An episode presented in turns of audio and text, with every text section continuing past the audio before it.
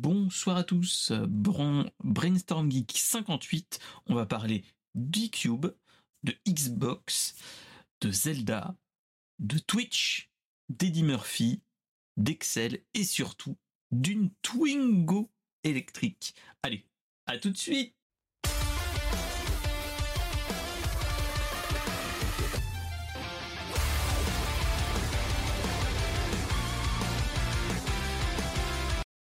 Et bonsoir à tous, comment vous allez bien ? Alors, vu qu'on est sur un épisode pré-Noël, je sors l'équipement de bon papa Noël, entre guillemets, de bon papa qui fête les fêtes de Noël avec les enfants.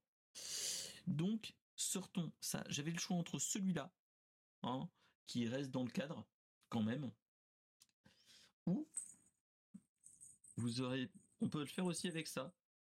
J'ai fait des tests, hein, et vu que ça sort de... Ah, bah après, on peut faire celui-là. Hein. On peut papoter, mais si je bouge un petit peu trop, normalement, vous entendez les gring-gring. Donc, c'est ça qui... Je pense que vous allez en avoir marre. Donc, on va peut-être partir sur le... sur le bonnet. Sur le bonnet. J'espère que... J'espère que vous allez bien. J'espère que vous avez passé une bonne semaine par rapport à l'épisode précédent. Moi, c'est donc Mister SP, donc Brainstorm Geek. Qu'est-ce que Brainstorm Geek ? Alors, Brainstorm Geek, c'est plus simplement, c'est l'actu geek de la semaine, avec un petit peu de retard, mais c'est pas grave. De la communauté de Mister SP. Donc voilà. Donc ce qu'on fait, c'est qu'on va parler des grosses actualités qui nous ont marquées et qui m'a beaucoup marqué moi personnellement. Et donc on va réagir ensemble, on va en parler ensemble et on va parler de plein de choses. Donc l'émission est enregistrée le lundi soir à 21h sur la chaîne Twitch de Mister SP et elle est disponible dès demain soir à 17h sur YouTube, donc les mardis, sur YouTube et sur toutes les bonnes crèmeries, c'est-à-dire Spotify, Apple Podcast et toutes les autres plateformes, dont YouTube aussi. Donc voilà, on parle en mode tranquillou et donc on va parler d'un petit peu de tout ce qui s'est passé. Alors moi, qu'est-ce qui s'est passé ? Qui dit fête de fin d'année, dit repas entre collègues. Et moi on a eu chacun des petits cadeaux. Et moi j'ai eu un petit cadeau de ce type-là que je vous ai mis, pendant la boucle pour ceux qui étaient dans le stream. C'est nul autre qu'une petite boîte de musique. Je vais vous la faire écouter.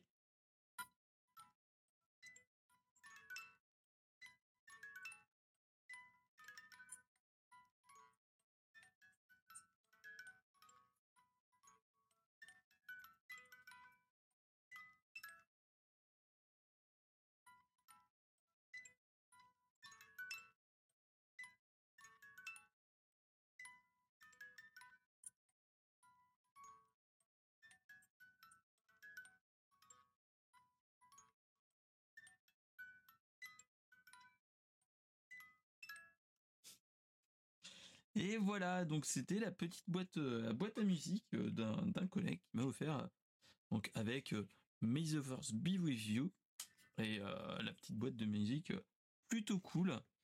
Donc voilà, donc je l'avais mis pendant la boucle et ainsi de suite, et j'ai fait un petit peu le couillon avec le renne, le serre-tête renne. Donc voilà, donc en tout cas, ce soir c'est l'épisode pré-Noël et donc on va parler de plein de choses et on va parler de tout et surtout de rien. Donc je tiens à remercier toute la communauté dont une personne qui se reconnaîtra, hein, mais sur les conseils, pas les conseils capillaires parce que ça je suis responsable, mais les conseils de pilosité. On m'a conseillé une personne un petit peu de la tailler, etc. Et je la trouve de plus en plus douce. Et en tout cas, je remercie tous ceux qui, euh, qui font le point barbe à chaque épisode. Donc voilà. Donc en tout cas, merci les copains et les copines surtout. Elle se reconnaîtra, surtout une, pour en avoir parlé avec moi et surtout de m'avoir dit mais ça pourrait t'aller la barbe. Donc vas-y. Fonce mon chagrin. Donc voilà. Donc en tout cas, bah, maintenant vous avez ma belle barbe bien entretenue et donc voilà. Ça c'était le point barbe. Bon voilà. Sinon, qu'est-ce qu'on va se faire ? On va se faire quand même une émission HCRG parce que on a 1, 2, 3, 4, 5, 6 et 7 news à aborder. Dont une qui va être un petit peu what the fuck, et d'autres un petit peu plus intéressantes. On verra bien. Vous allez bien voir comment ça se passe. Donc, comme dans tous les épisodes, si vous voulez nous rejoindre sur la chatroom, pas de souci. Et vous pouvez aussi nous rejoindre en audio et en vidéo ensemble. Il n'y a pas de problème. Voilà. Allez, sans transition, on va se lancer. On va mettre la news qui est un petit peu malheureuse quand même.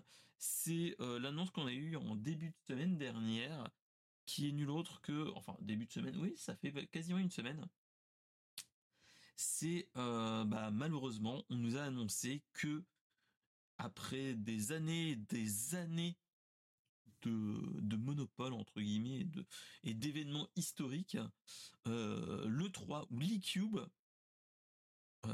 soit l'Electronic Entertainment Exposition, ou l'E3, n'est plus. C'était, on va dire que malheureusement, notre cher Covid l'a un petit peu achevé, même si ça fait 3 ans qu'on a pu tout ce qui est confinement. Mais on va dire que petit à petit, depuis le Covid, en fait, il a été un pied sous la tombe quand même. Mais en fait, ça faisait depuis quelques années déjà qu'ils nous reportaient que il y avait de moins en moins les constructeurs avec le Covid. Font de plus en plus des showcases déjà enregistrés.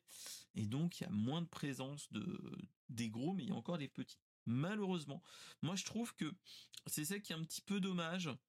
Faut se rappeler qu'à l'époque, rappelez-vous des conférences Xbox et PlayStation qui se tiraient la bourre. Rappelez-vous de la PlayStation 4 et de la Xbox One qui s'était bataillée en disant oui, maintenant il faut une connexion internet tout le temps, qui préfigurait maintenant, hein, mais voilà. Et on nous avait fait tous les trucs du si vous voulez, vous ne pourrez plus prêter vos jeux, etc. DRM oblige. Et malheureusement, maintenant on est en train de nous dire plus besoin, enfin plus de ces choses-là, on peut plus le faire malheureusement. Et comme tu le dis, mon cher Xort, ce qui est le plus dommage, c'est que l'E-Cube était un très bon point d'entrée pour les tout petits, enfin pas les tout petits studios, mais les studios indépendants permettaient aussi quand même d'avoir une petite visibilité à ce niveau-là. On pouvait avoir des grandes découvertes de jeux grâce à l'E-Cube, et c'est ça qui est dommage. Donc je trouve ça dommage de se retrouver maintenant avec l'E-Cube qui était quand même pas l'équivalent de la Gamescom ou de la PGW, mais on était limite au-dessus de ça, c'était au-dessus du game. Et depuis le 2020, en fait, 2020 il a été annulé, 2021 il a été annulé aussi. En 2023, on a eu, mais vraiment... en très très petit, et on voit que c'est malheureux de dire ça, mais on est potentiellement à la fin d'une ère à ce niveau-là. et on le sentait déjà venir, hein, faut pas se leurrer, que à ce niveau-là, on était vraiment dans la fin, à la fin du fin, comme dirait. Et c'était pas plante à fin, mais voilà. Depuis 2020, il y a eu des années sans eCube, et malheureusement, là, on est dans ce cas de figure-là. On est dans le cas où il n'y a plus eCube, où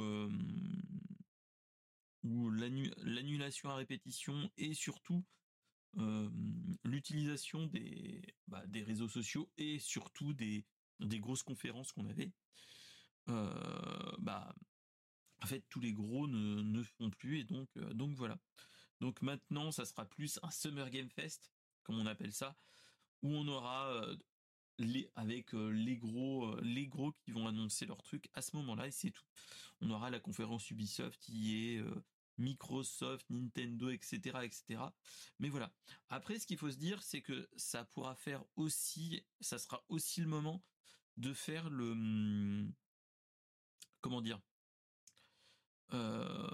ça sera aussi la possibilité d'étaler les annonces au fil de l'année, et pas avoir la grosse artillerie lourde en juin avec tous les gamers qui ont leur paquet de popcorn et tout le tralala, et en avant Guingamp. Après, ce qu'il faut se dire, c'est qu'on a encore la Gamescom qui a quand même une grosse renommée au niveau de en Europe. C'est une grosse convention à ce niveau-là, quand même. Et donc voilà, c'est ce qu'il faut se dire.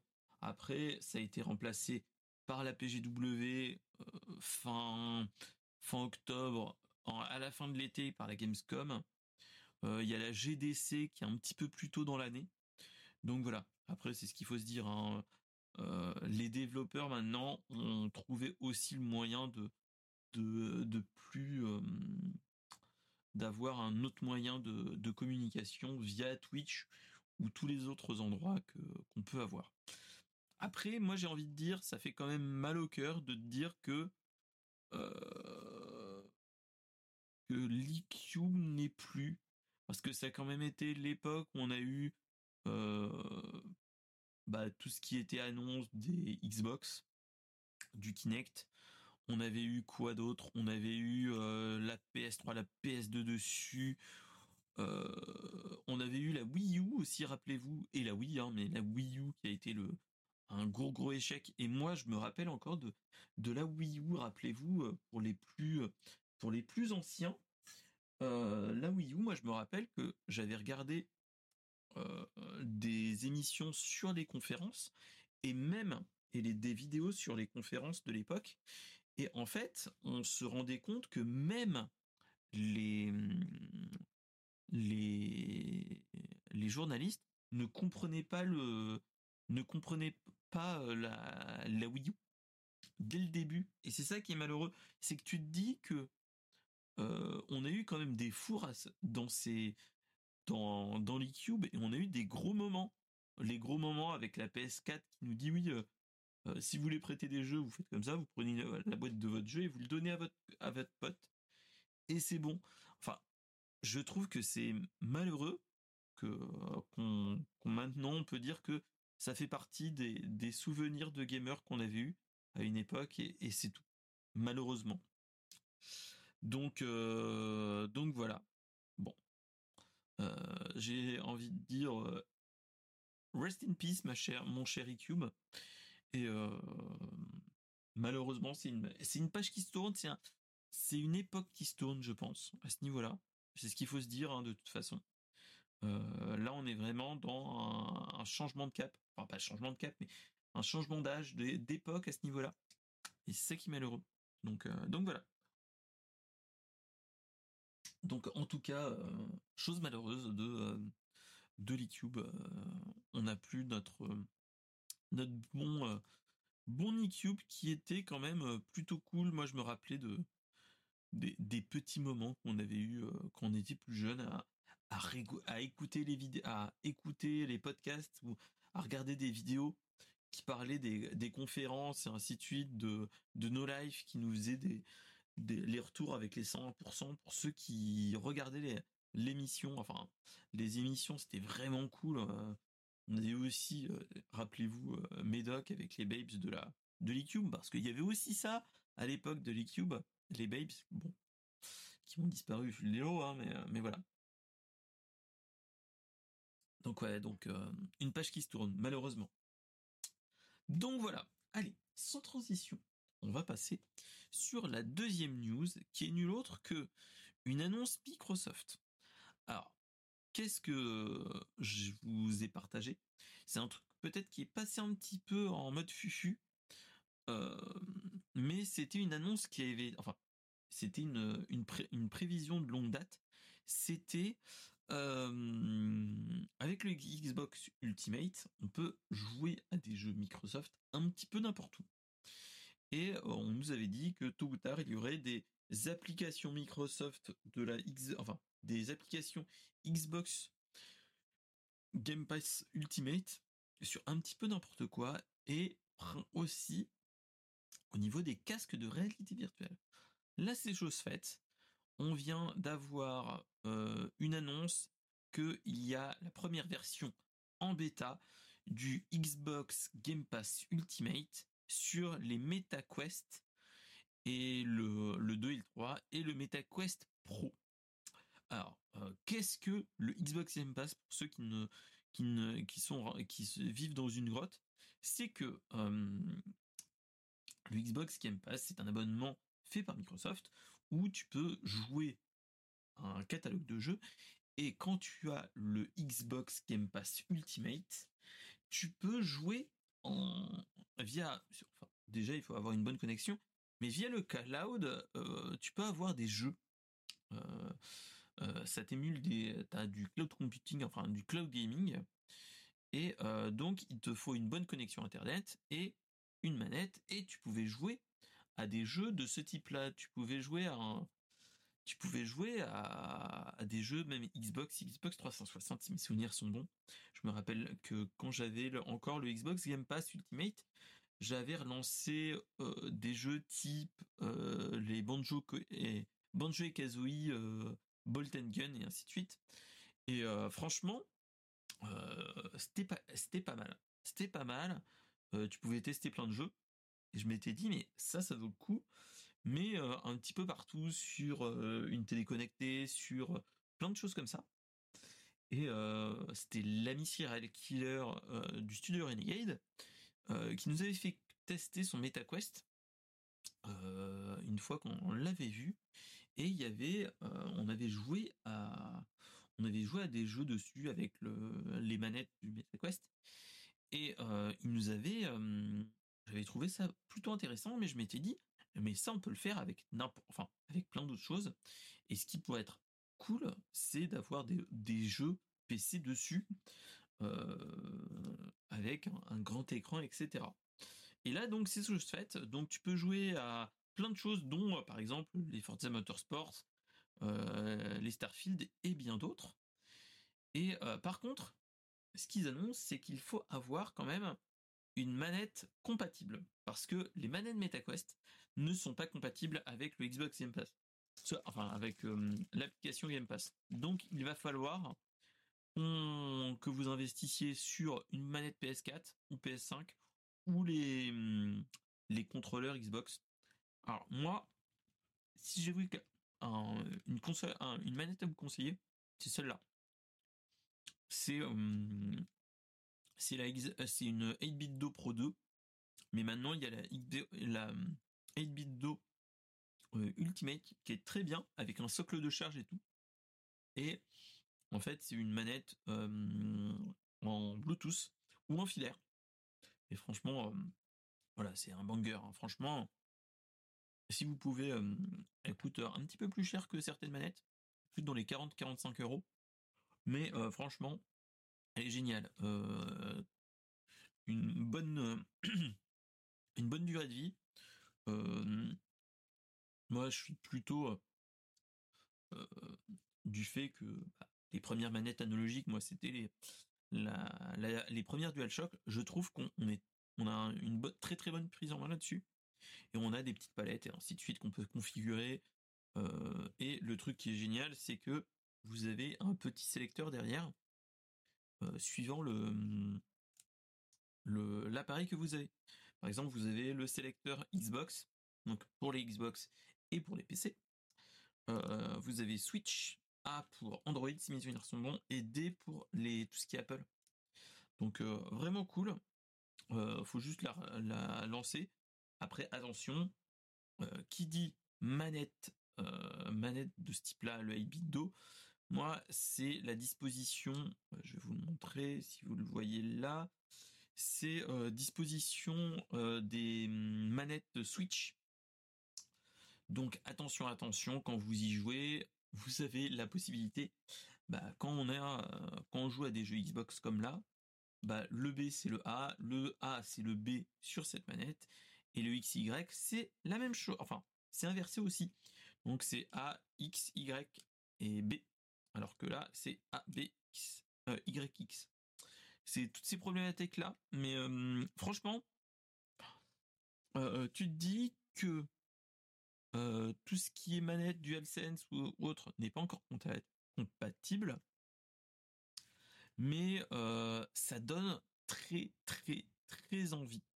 Moi je l'avais regardé vite fait la vidéo, et moi ça me donne vraiment envie. Enfin, je sais pas si vous voyez, imaginez les gars avoir, en fait, avec le Meta Quest 3, vous avez des caméras pour voir l'extérieur, pour qu'ils puissent Donc imaginez si vous avez une sorte de réalité augmentée où tu peux jouer à des jeux Xbox.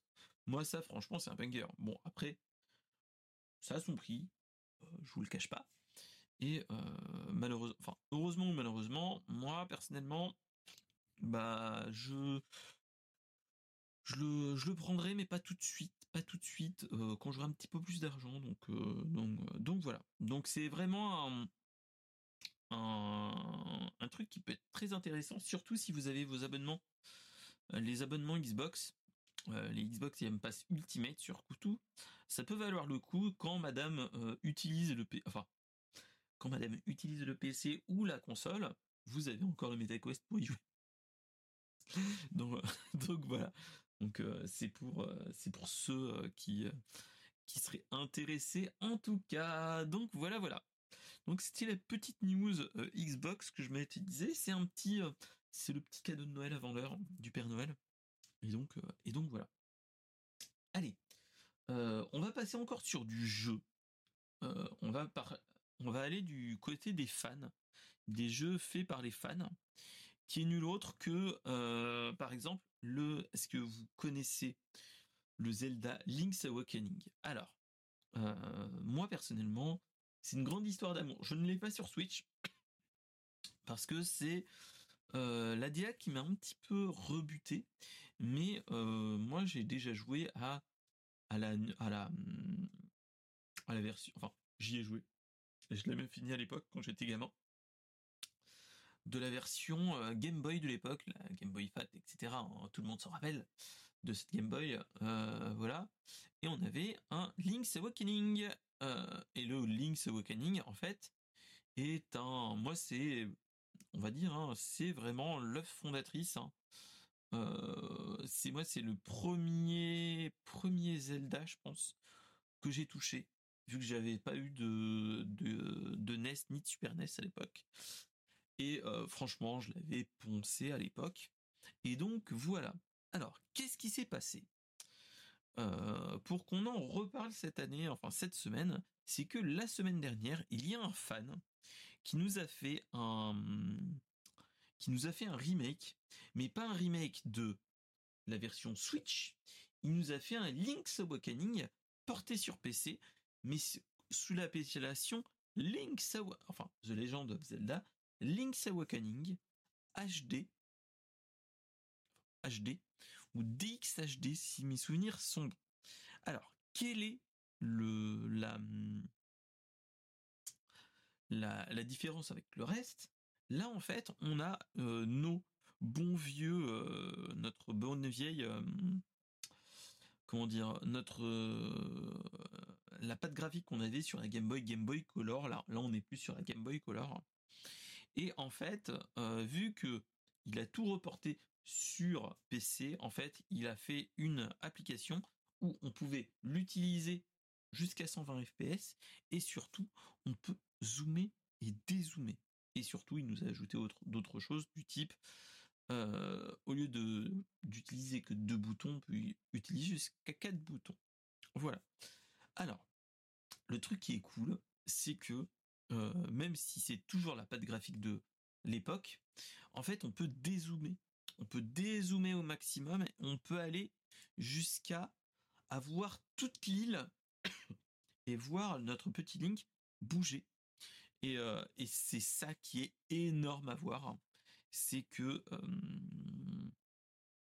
voilà. Et c'est ça que là, franchement, c'est un truc génial. Moi, je l'avais testé vite fait dans la semaine. Malheureusement ou heureusement, c'est en anglais. Et franchement, voilà. Le truc, je trouve que c'est vraiment magnifique. On a surtout le truc qu'il faut se dire, c'est que c'est le support des écrans larges, donc 16/9. On n'est plus à l'époque du 1/1 à peu près qu'on avait sur la Game Boy, comme celle-là. Je vais vous montrer. Mais en fait, à l'époque, l'écran était carré. Je vais vous montrer. Tac. Là, j'ai la Game Boy Color de madame. Mais l'écran lui-même était carré. Et donc là, en fait, ce qu'il a fait, c'est qu'il a fait tout un travail de l'adapter sur du 16/9 et surtout la possibilité de dézoomer. Et ça, je trouve ça un banger absolu, parce que tu vois que tout bouge, alors qu'avant, tu avais des écrans et ainsi de suite, tu devais les déplacer. Tu devais passer d'écran à un autre pour tous les personnages et ainsi de suite. Là, c'est géré en temps réel partout. Et ça, franchement, c'est magnifique. Bon, moi, j'ai envie de vous dire, il y a un petit hic quand même dans notre cas de figure. C'est que c'est un portage PC, un portage fait par les fans. Ça, tu te dis, ok, un portage, bon, pas de problématique. Mais est-ce que vous connaissez la boîte qui est derrière The Legend of Zelda, qui est nulle autre que Nintendo? Et faut se rappeler, en fait, que Nintendo est un petit peu très près de ses IP, de ses licences. Et rappelez-vous que il n'y a pas si longtemps, Pokémon, il y avait eu un jeu fait par des fans qui s'appelait Pokémon Uranium, qui a disparu assez rapidement. Moi, je me rappelle encore, c'était le Another Metroid 2 Remake que j'avais fait sur la chaîne, si mes souvenirs sont bons. En fait, souvent, ils te les retirent assez rapidement. Alors, ça avait été... j'ai vu la news dans la semaine, je m'étais empressé de le prendre parce que c'était sur un itch.io. Et j'ai regardé, pour regarder un petit peu où il en était, est-ce qu'il continuait à enlever des bugs, des choses comme ça. Est-ce qu'il nous mettait la possibilité de faire les traductions et ainsi de suite, de transposer les traductions qu'on avait eues sur les anciens. Et en fait, sur le itch.io, hier, dimanche 17, tu as déjà eu le développeur qui a retiré le jeu sur son itch.io en disant que Nintendo américaine lui avait envoyé un petit mail de courtoisie en lui disant que c'est bien ce qu'il a fait, mais ce serait bien qu'il l'enlève d'internet, si tu vois ce que je veux dire, mon cher Exhort. Donc voilà, donc le jeu, maintenant, vous le verrez pas plus que ça. Mais c'est ça qui est un petit peu dommage. Moi, je suis dans un mi-figue, mi-raisin à chaque fois quand j'entends parler de tous ces jeux fan-game. Je comprends la frilosité de Nintendo de laisser les fans faire leur petite vie avec les jeux d'un IP, mais là en fait bon, ils se font pas de la mauvaise presse parce qu'ils l'ont toujours fait. Ils avaient fait une sorte de de Mario 99 aussi. Ils avaient fait plein, il y avait eu plein de jeux comme ça qui avaient été faits par des fans, qui ont été supprimés au fur et à mesure. C'est ça qui est malheureux. Et c'est ça qui est dommage. Je pense que, bon, après, Nintendo est toujours, d'un point de vue éthique, très, très carré avec les licences. Enfin, ça, faut pas se leurrer. Mais le seul souci, là, dans notre cas de figure, c'est que ce jeu-là était magnifique. Il n'avait pas du tout modifié le jeu. C'était juste qu'il pouvait démontrer qu'un PC, comme n'importe qui a, pouvait le lancer et faire tourner toute l'île. C'était ça qui est magnifique. Clairement. Donc bon. Le jeu, entre guillemets, était fluide, mais à un point que vous pouvez pas imaginer. Et il fait que 24 mégas octets. Juste pour vous dire, hein, bon, voilà. Après, ce qu'il faut se dire, hein, mais souvent, en fait, ce qui se passe, c'est que maintenant, tu vas le retrouver, voilà, dans les réseaux un petit peu en dessous un petit peu sous le manteau, hein, et c'est ça qui est dommage. C'est que, en plus, tous ces jeux-là, tu vois que c'est fait par des fans et pour des fans. Clairement. Ils font pas pour nuire à l'image de The Legend of Zelda. Au contraire, ils sont en train de leur redonner des lettres de noblesse, et c'est ça qui est malheureux. C'est ça qui me dérange dans ce type de move qu'a Nintendo. Après, je les comprends, hein. Protection. Après le film Super Mario Bros et ainsi de suite. Ok. Et salut mon cher D Price. Et bah regarde bien la route et pas l'écran. Donc voilà. Mais c'est ça qui est dommage, c'est que ces jeux-là, c'est des trucs mais magnifiques à chaque fois. Moi, je me rappellerai toujours du AM2R, qui est un remake de Metroid 2. Metroid 2, c'était aussi le premier Metroid que j'ai fait quand j'étais gamin. Qui est le Metroid de Game Boy, de la Game Boy de l'époque, et voilà. Et t'es là, tu te dis mais pourquoi ils font ça, pourquoi là ils se tirent une balle. Mais c'était magnifique. Ils avaient ajouté des trucs du type un petit peu plus d'histoire, des choses comme ça, mais ils avaient gardé surtout le gameplay de l'époque, qui était nul autre que tu prenais le jeu et tu devais tuer et exterminer tous les Metroid. Et là, en fait, ce qu'ils font, c'est le contraire, en fait. Là, ils ont tué toutes les licences, entre guillemets, faites par des fans, et tu vois que là, on est face à une grosse boîte, ce qui est malheureux, hein. Mais bon. Et c'est ça qui est dommage. Malheureusement, vu que c'est la traduction anglaise pour notre Zelda, on n'aura pas l'histoire du bikini de la sirène. Enfin, si, on l'aura sous une autre forme, mais rappelez-vous qu'il y avait eu, surtout pour Link's Awakening, sur la première version de Link's Awakening, il y avait un petit contenu olé olé entre guillemets. C'est que dans la traduction, en fait, et surtout dans le jeu, tu avais une quête secondaire à côté que tu dois faire aussi. C'est que tu dois échanger des objets contre un autre, et ainsi de suite et ainsi de suite. Et à la fin, au bout d'un moment, tu te retrouves face à une sirène qui te dit voilà, j'ai perdu mon maillot de bain coquillage. Est-ce que tu peux m'aider? Et donc tu vas faire des échanges, etc., avec d'autres personnes, et tu vas retomber face à un pêcheur qui fait de la pêche, hein, normale.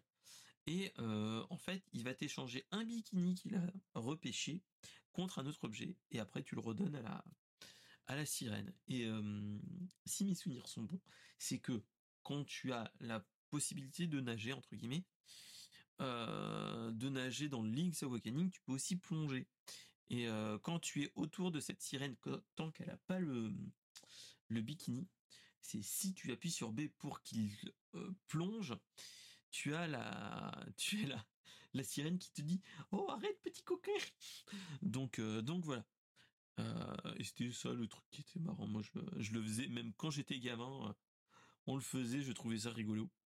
Malheureusement, bon, ils l'ont un petit peu enlevé, tu n'as plus la possibilité d'appuyer sur ce bouton-là. Donc, c'est ça qui est dommage. Enfin, qui est dommage. Je sais pas comment le prendre, mais voilà, c'est ça qui est dommage, c'est que t'as des jeux un petit peu rétro de ce type-là, que ça fait beaucoup de plaisir de le voir dans ces...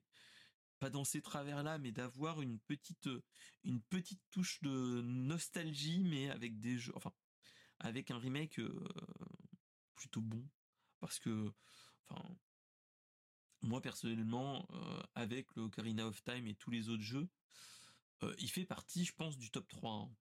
Entre les...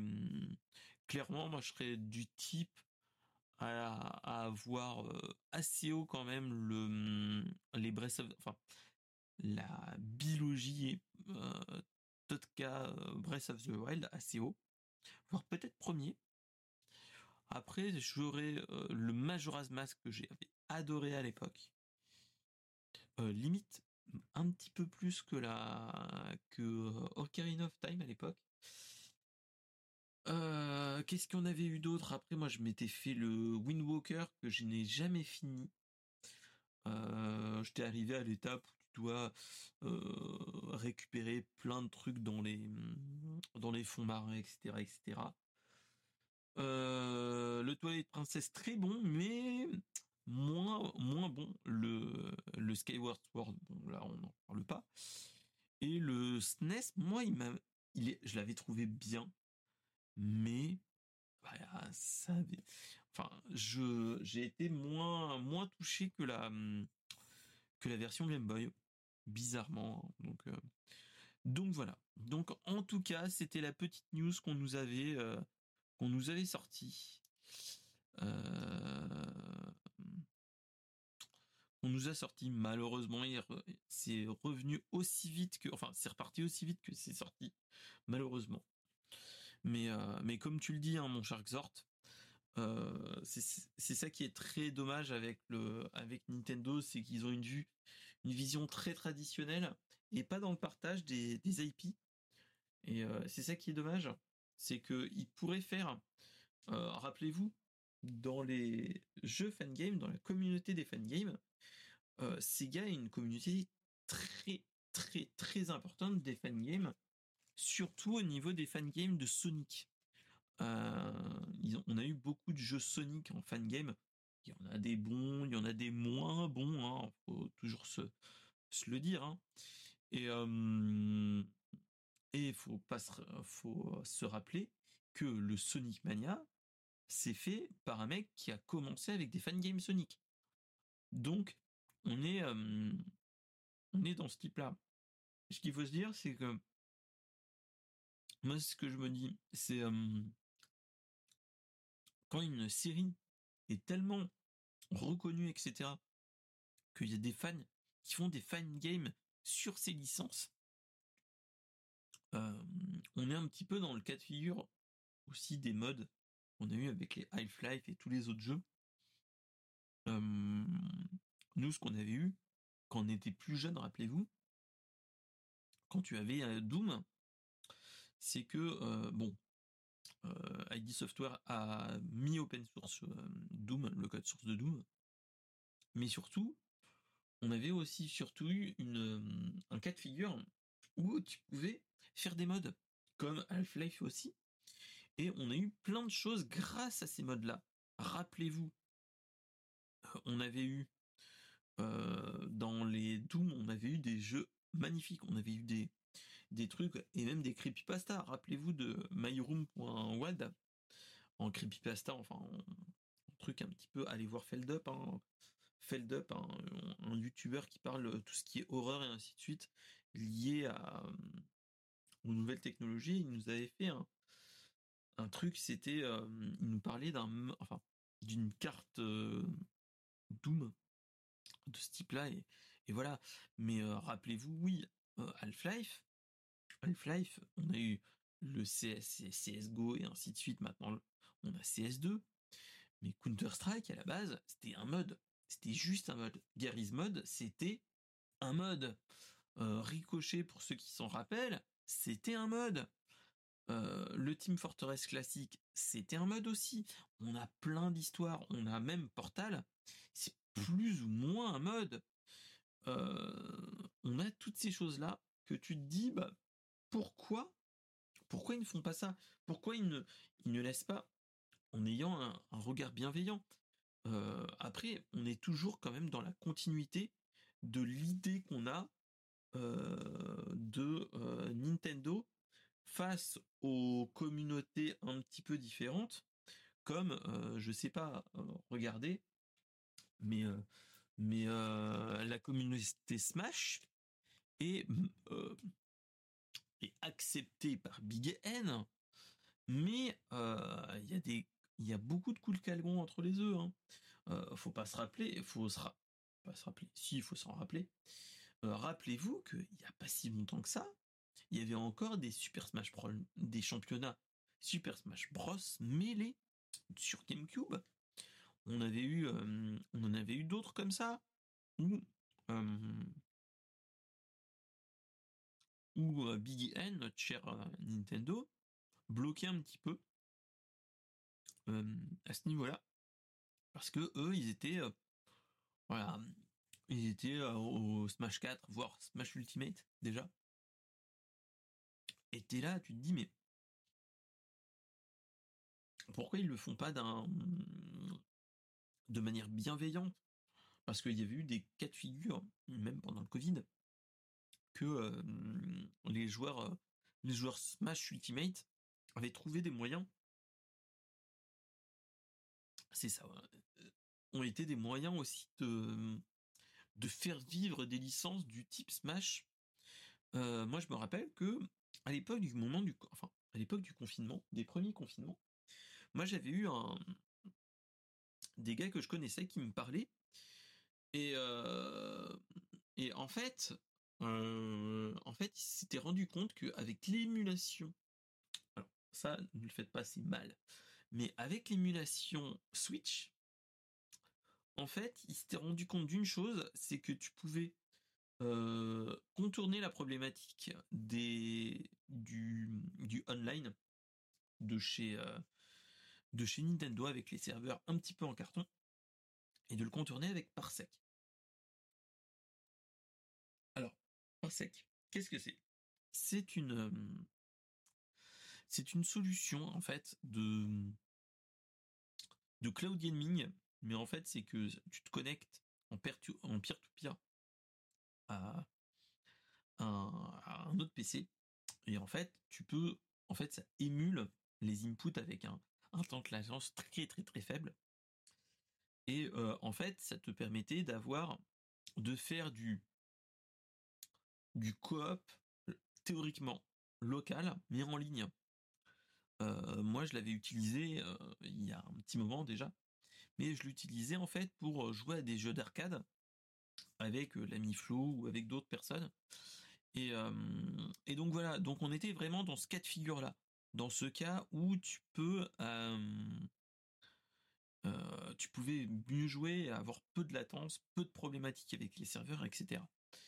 Et en fait tu avais eu des joueurs Smash Ultimate, faut bien s'en rappeler, des personnes Smash Ultimate qui faisaient en fait pas des combats, mais qui s'entraînaient avec l'émulation et avec Parsec pour avoir le moins de latence possible et d'émuler en fait le fait de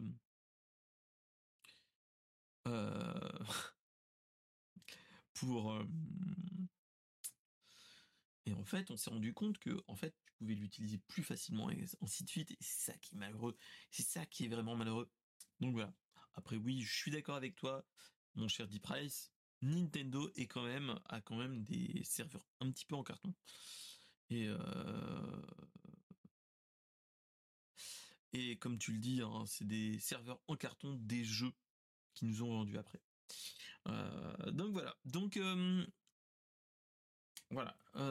Cette news, c'est ça qui me chafouine, entre guillemets, c'est que c'est une licence de cœur pour moi, et je trouve ça dommage que on le laisse pas, enfin pas le laisser tranquille, mais laisser les fans l'utiliser, parce que je pense que s'ils nous disaient voilà, venez nous aider et ainsi de suite, et qu'il y aurait une émulation, franchement ça serait pas mal, mais bon, on verra bien à la suite, mais de toute façon notre cher Nintendo, bah, j'ai envie de te dire, on est un petit peu dans l'embrouise. Voilà. Allez. Après avoir parlé de jeux vidéo, on va parler Twitch. Et qu'est-ce qu'on va parler sur Twitch ? On va parler de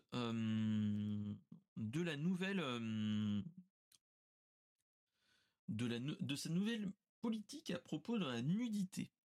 Alors, qu'est-ce qui s'est passé ? Il s'est passé quoi ? Alors, il s'est passé que jeudi et vendredi, tout dépend des fuseaux horaires où on était,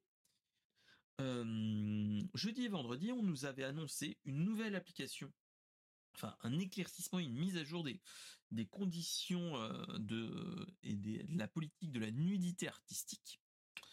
Alors, ce qu'il faut se rappeler, c'est que il nous avait annoncé que, bon, la nudité était interdite au niveau de Twitch. Il y avait plus que des petits cas de figure du type, bon, les hot tubs et swimming pool, mais ça c'est différent parce que tu n'es pas nu théoriquement. Hein. Et en fait, ce qui s'est passé, c'est que on nous avait annoncé une modification pour ouvrir entre guillemets un petit peu plus la nudité artistique. Alors, il y a des gens qui faisaient déjà du body painting, donc pour rendre moins voilà quoi. Là en fait, ce qui s'est passé, c'est que on avait déjà un cas de figure avec la nudité, etc. On avait certains jeux. Moi, j'en ai déjà fait les frais.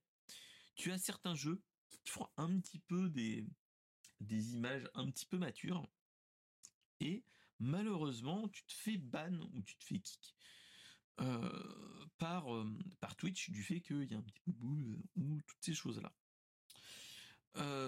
Jeudi et vendredi nous a annoncé que voilà, que ils modifiaient la politique de contenu concernant la nudité artistique, que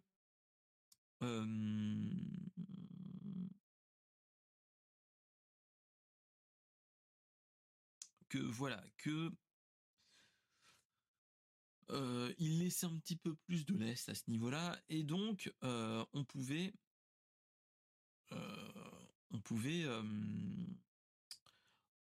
petit à petit permettre à faire des dessins nus, toutes ces choses-là, pour éviter tout ce qui est punition. Là, c'était ce qu'ils nous avaient annoncé.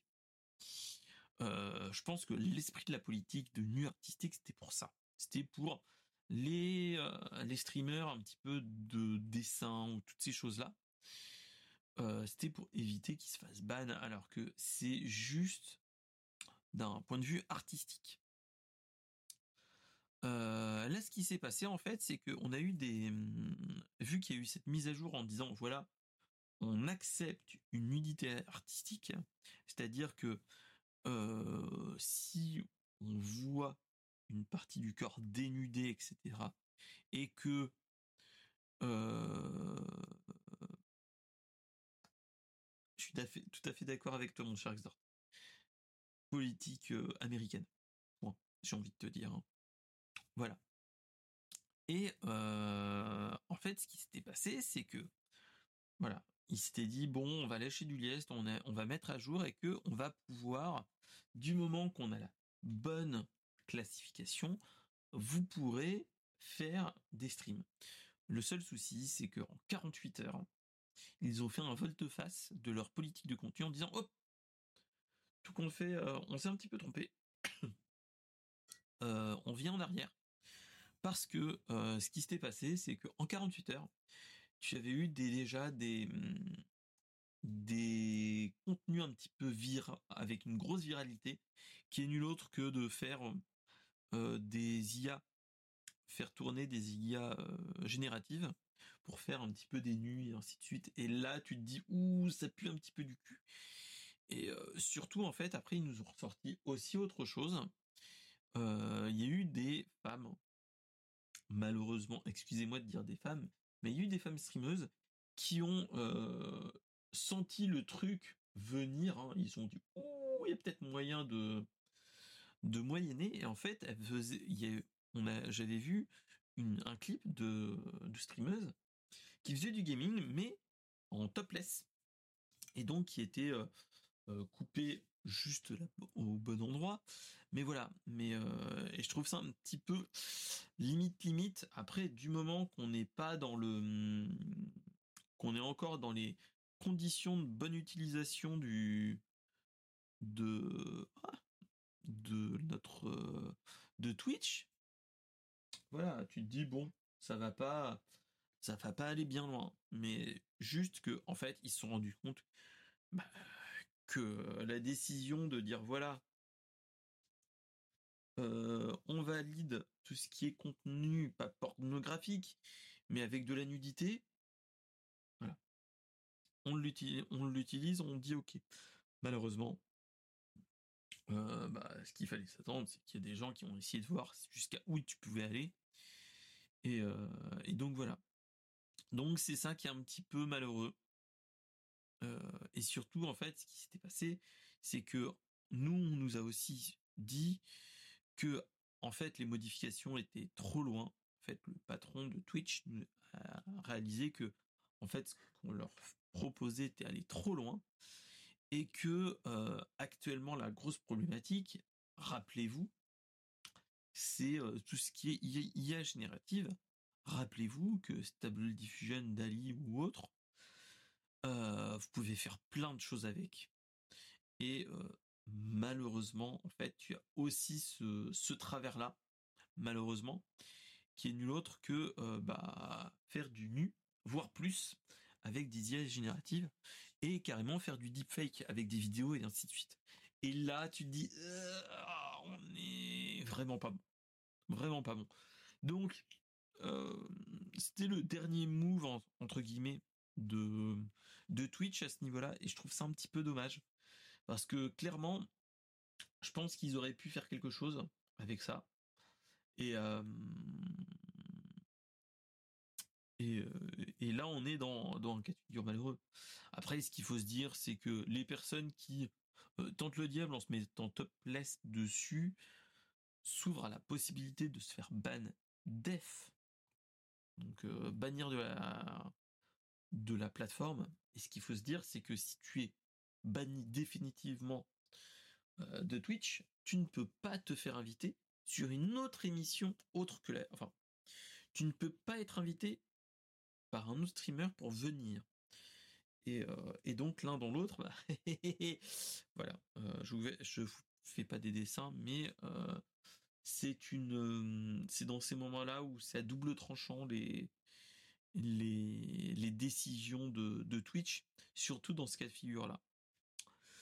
Donc voilà, donc on était un petit peu dans la news un petit peu chelou, malheureux, mais Twitch, c'est Twitch, et malheureusement là ils nous font une Twitch de nous dire voilà, vous pouvez faire comme ça, mais bon, si vous faites trop de bêtises, on va sévir, voilà.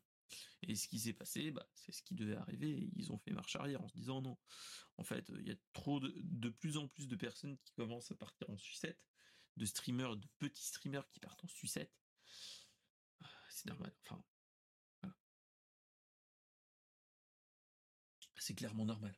Donc voilà. Donc on est dans ce cas de figure, mais c'est ça qui est malheureux.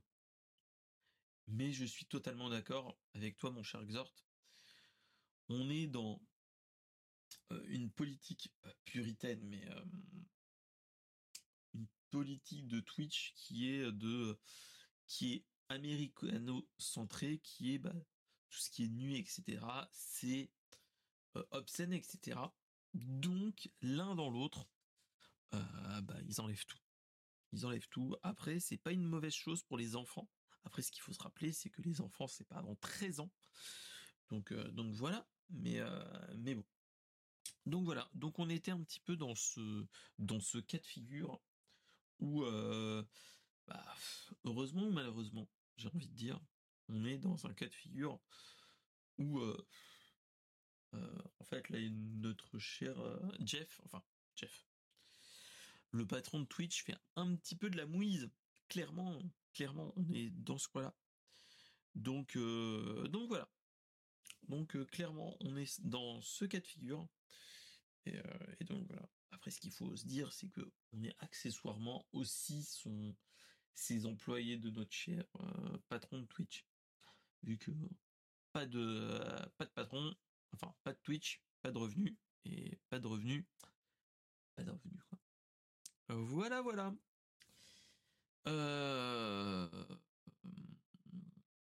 Est-ce que on passerait pas à la news suivante, qui est nul autre que, je sais pas si vous l'avez vu, c'était aussi fin de la semaine dernière, on nous a montré que Netflix finançait un petit film des années 80-90, rappelez-vous, qui est nul autre que Axel Foley, rappelez-vous, le flic de Beverly Hills avec Eddie Murphy. Faut se rappeler que la bande-annonce, je vous la laisse regarder, mais on a une bonne musique, la musique de l'époque, remixée toujours, hein, mais on a un flic de Beverly Hills 4 financé par Netflix et qui arrive l'année prochaine. Alors, ce qu'il faut se dire, c'est que quand même, ce flic de Beverly Hills 4, c'est 30 ans après le dernier. Voilà.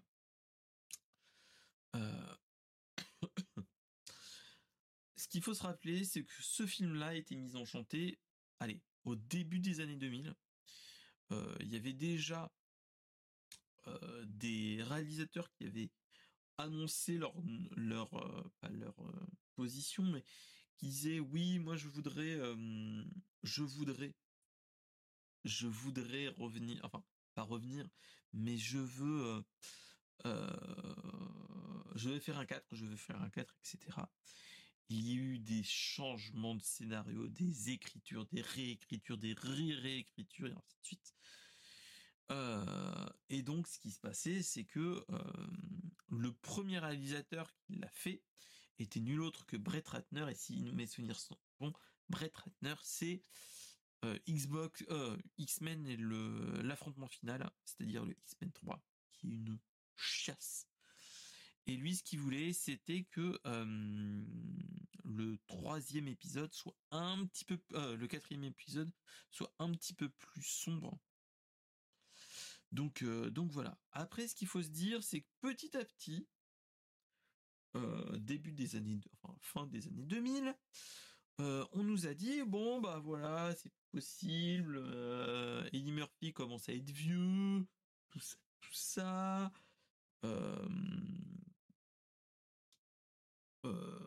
Les scénaristes et tout ce qui est ayant droit, en fait, nous avaient annoncé, bon, bah, si on le fait pas en film, on va faire une série.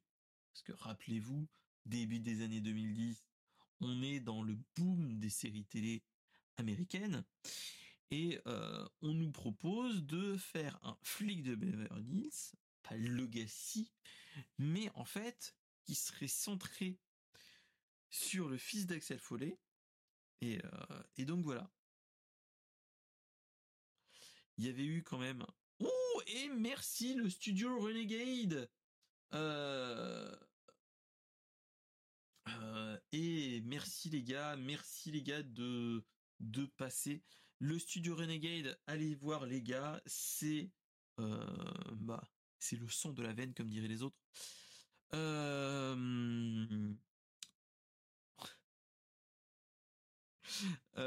Et donc, ce qui se passe, c'est que le studio Renegade font l'émission Insert Coin avec Hugues et Florent de Flow Nature et Geek. Et allez-y, allez les voir. Ils font le lundi soir avec, enfin, à peu près à la même période, ils nous font le, ils nous font un segment où c'est sur l'actu des jeux vidéo. Donc ils ont dû parler de plein de jeux type, ils nous ont, je pense qu'ils ont dû parler un petit peu de la même façon que nous. Ils nous ont dû parler de la première news que j'ai balancée, qui était nul autre que la fin de l'E-Cube, hein, et de toutes ces choses-là. Est-ce que tu as parlé, mon cher Flo, de Link's Awakening sur PC, porté sur PC ou pas? Nous, on en a parlé, c'était pour l'ami, pour les RGBistes, comme dirait l'autre. Donc voilà.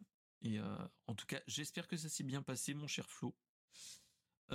J'espère que Hugues va bien, vu qu'il nous fait des streams d'un petit peu de partout, sur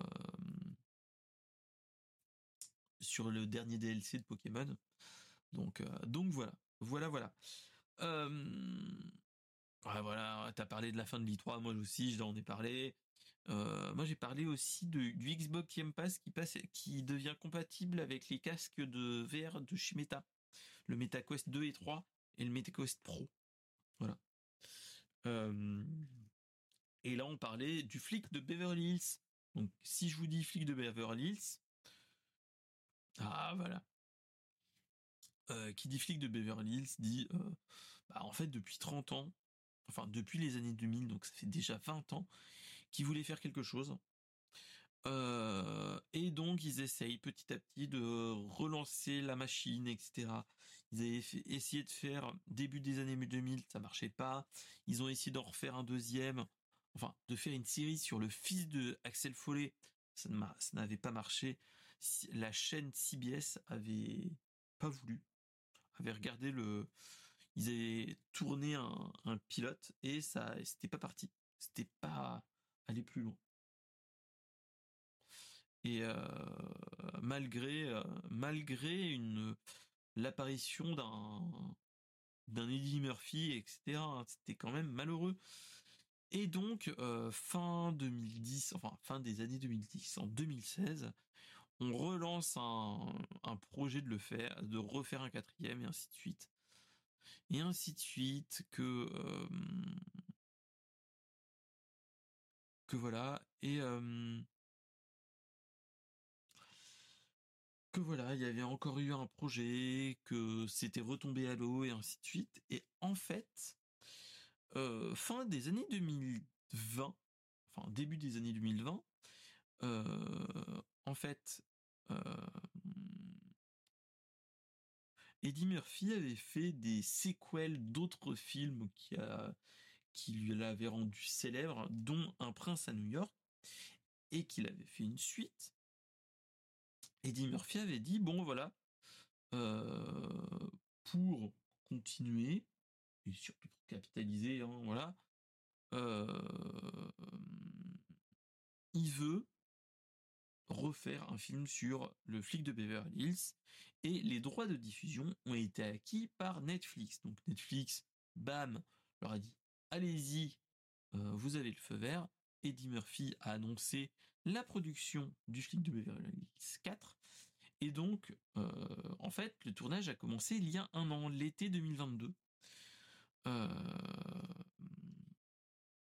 Ce qui se rend compte, c'est que on a tous ces jeux, on a déjà Eddie Murphy qui revient en tant qu'Axel Foley, mais 30 ans, enfin avec 30 ans de plus, voilà, et surtout avec des acteurs qui étaient là dans les premiers épisodes, qui est Judge Reinhold, John Ashton et Bronson Pinchot, qui est les indices ou les supérieurs hiérarchiques de Axel Foley. Donc là tu te dis bon voilà, regarder la bande-annonce, tu te dis « Ah, il y a de l'action et tout ». Tu te dis quand même, Eddie Murphy, il a plus de 60 ans, si mes souvenirs sont bons. Ouais. Il a 62 ans. Donc, tu te dis 62 ans quand même. Et surtout, il l'annonce pour l'été 2024. Donc, je pense que ce sera le petit film de l'été à regarder, le film d'action que tu te dis, allez, avec un petit trip nostalgique à te dire, bon, tu regardes les trois premiers et tu passes sur celui-là. Je pense que, voilà, on est dans le trip nostalgique. Faut pas se leurrer, hein, clairement. Voilà, on est dans ce cas de figure-là, heureusement ou malheureusement. Et donc, bref, donc voilà. Donc, en tout cas, c'était la petite news Madeleine de Proust pour tous ceux qui ont vécu dans les années 80-90. Parce que si je vous fais à la bouche le...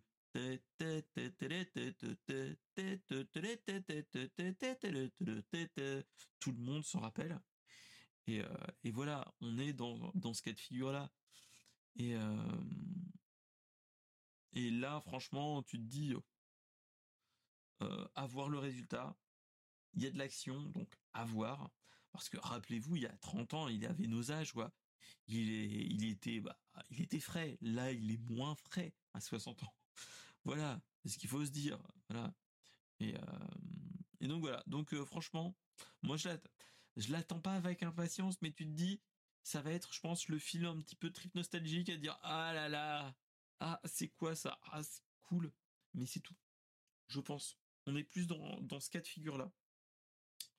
Donc voilà. Donc c'était la petite news. Et donc voilà. Donc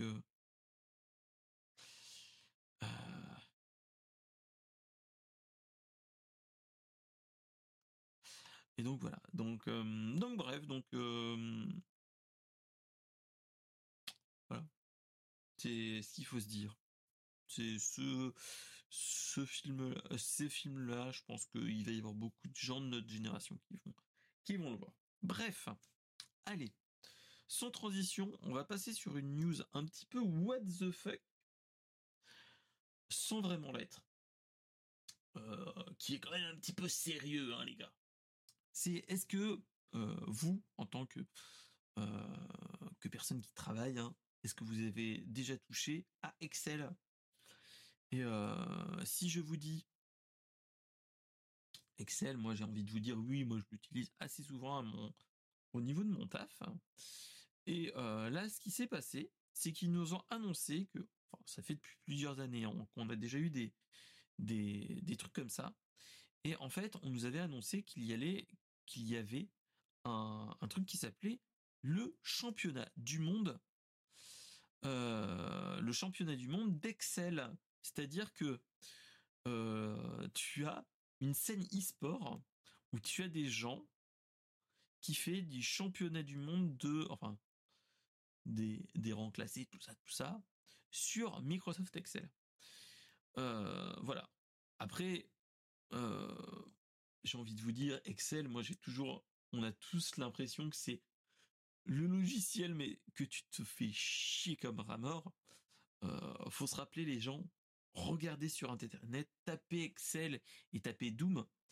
Par exemple, Excel Doom, il y a des mecs qui ont essayé de porter Doom sur un tableur Excel. Il y a des trucs what the fuck. Voilà. Et donc là, en fait, on a des gens qui ont fait en fait un championnat du monde à Las Vegas dans le HyperX Arena. HyperX, marque assez connue quand même, hein, de trucs gamers.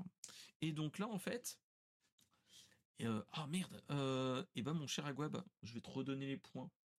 Je te redonnerai les points à la fin du stream, mon cher Aguab, parce que j'enlève les sons dans les streams Brainstorm Geek, malheureusement.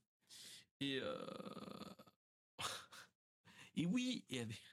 Bah, oui, tu nous l'avais raconté, ça, qu'avec Word et Excel, vous pouviez lancer ZSNES dessus. Oui, un beau barbu, je sais, mon cher Aguab. Et en fait, ce qui s'était passé...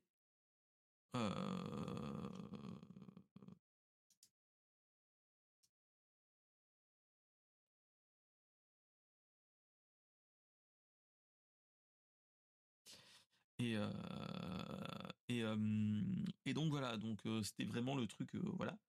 Et bah là, en fait, ils ont fait des choses totalement cool avec avec Excel. Pour te répondre, mon cher Aguab, je trouve que ça me va bien aussi.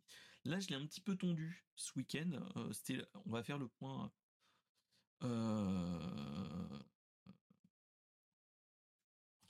Madame qui m'envoie des messages pendant le stream.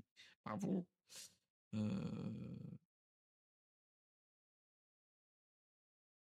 Tac. En fait, ce qui s'est passé, c'est que je m'étais laissé pousser la barbe. Ça faisait 3 semaines que je l'étais poussé la barbe. J'ai acheté des shampoings pour la barbe et tout ça, tout ça. Non, elle m'envoie des trucs du type ça coûte combien une clé USB? Voilà. Et où est-ce qu'on peut en acheter une, etc., etc. Est-ce qu'on peut en avoir une avec Amazon? J'ai envie de te dire oui. Voilà. Et donc voilà. Donc revenons à nos boutons, pour mon cher Aguab. Je l'ai tondu il n'y a pas si longtemps que ça. C'était samedi soir. Je l'ai tondu avec une cale de 6 mm. Là, on va faire la petite parenthèse, c'est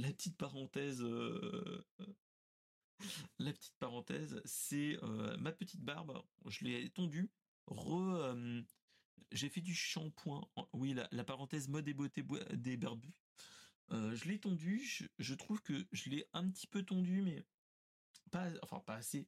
Je vais peut-être la retondre un petit peu plus pour qu'elle reparte un petit peu pendant les vacances. Mais en tout cas, j'ai de plus en plus les enfants qui me disent « Papa, tu piques plus !» Oui, Brainstorm Geek. Oui, c'est ça, mon cher. Mon cher Deep Rice. Alors, attendez. Hop là. Je vais lui répondre.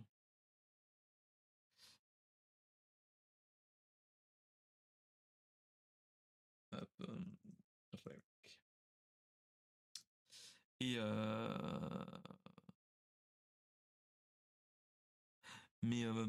Mais voilà. Mais mon cher TLM est quand même un petit peu barbu. Regarde-la bien.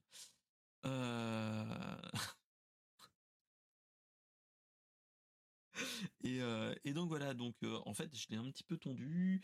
Je l'entretiens un petit peu plus. Et je trouve que ça rend vraiment bien. Les enfants me disent que c'est doux. Donc, tant qu'à faire, on va y aller comme ça. Et madame aussi, elle le trouve très doux. Voilà. Et donc voilà. Mais hop.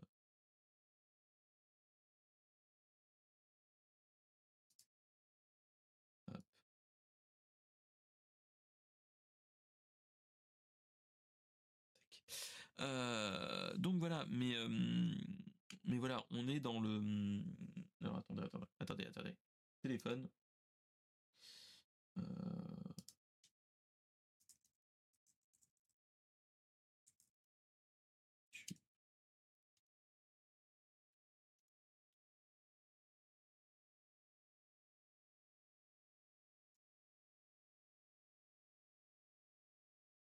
Mais voilà. Mais en tout cas, ouais, la barbe, tranquille.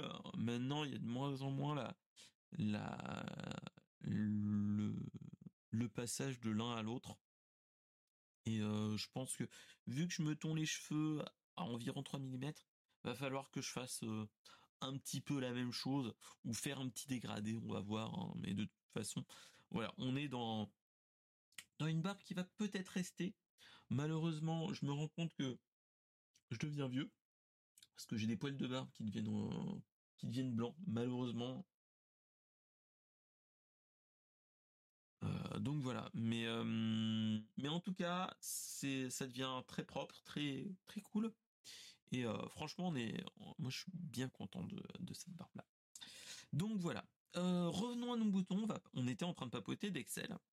Et donc, ce qui s'est passé, c'est que début du mois, on a eu un championnat du monde d'Excel, et ça vient de se clôturer le 15 décembre, et on vient de nous annoncer que Andrew Ngai,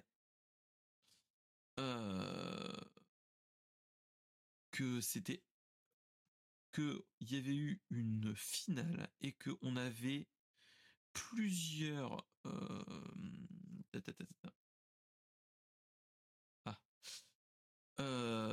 que on avait le grand vainqueur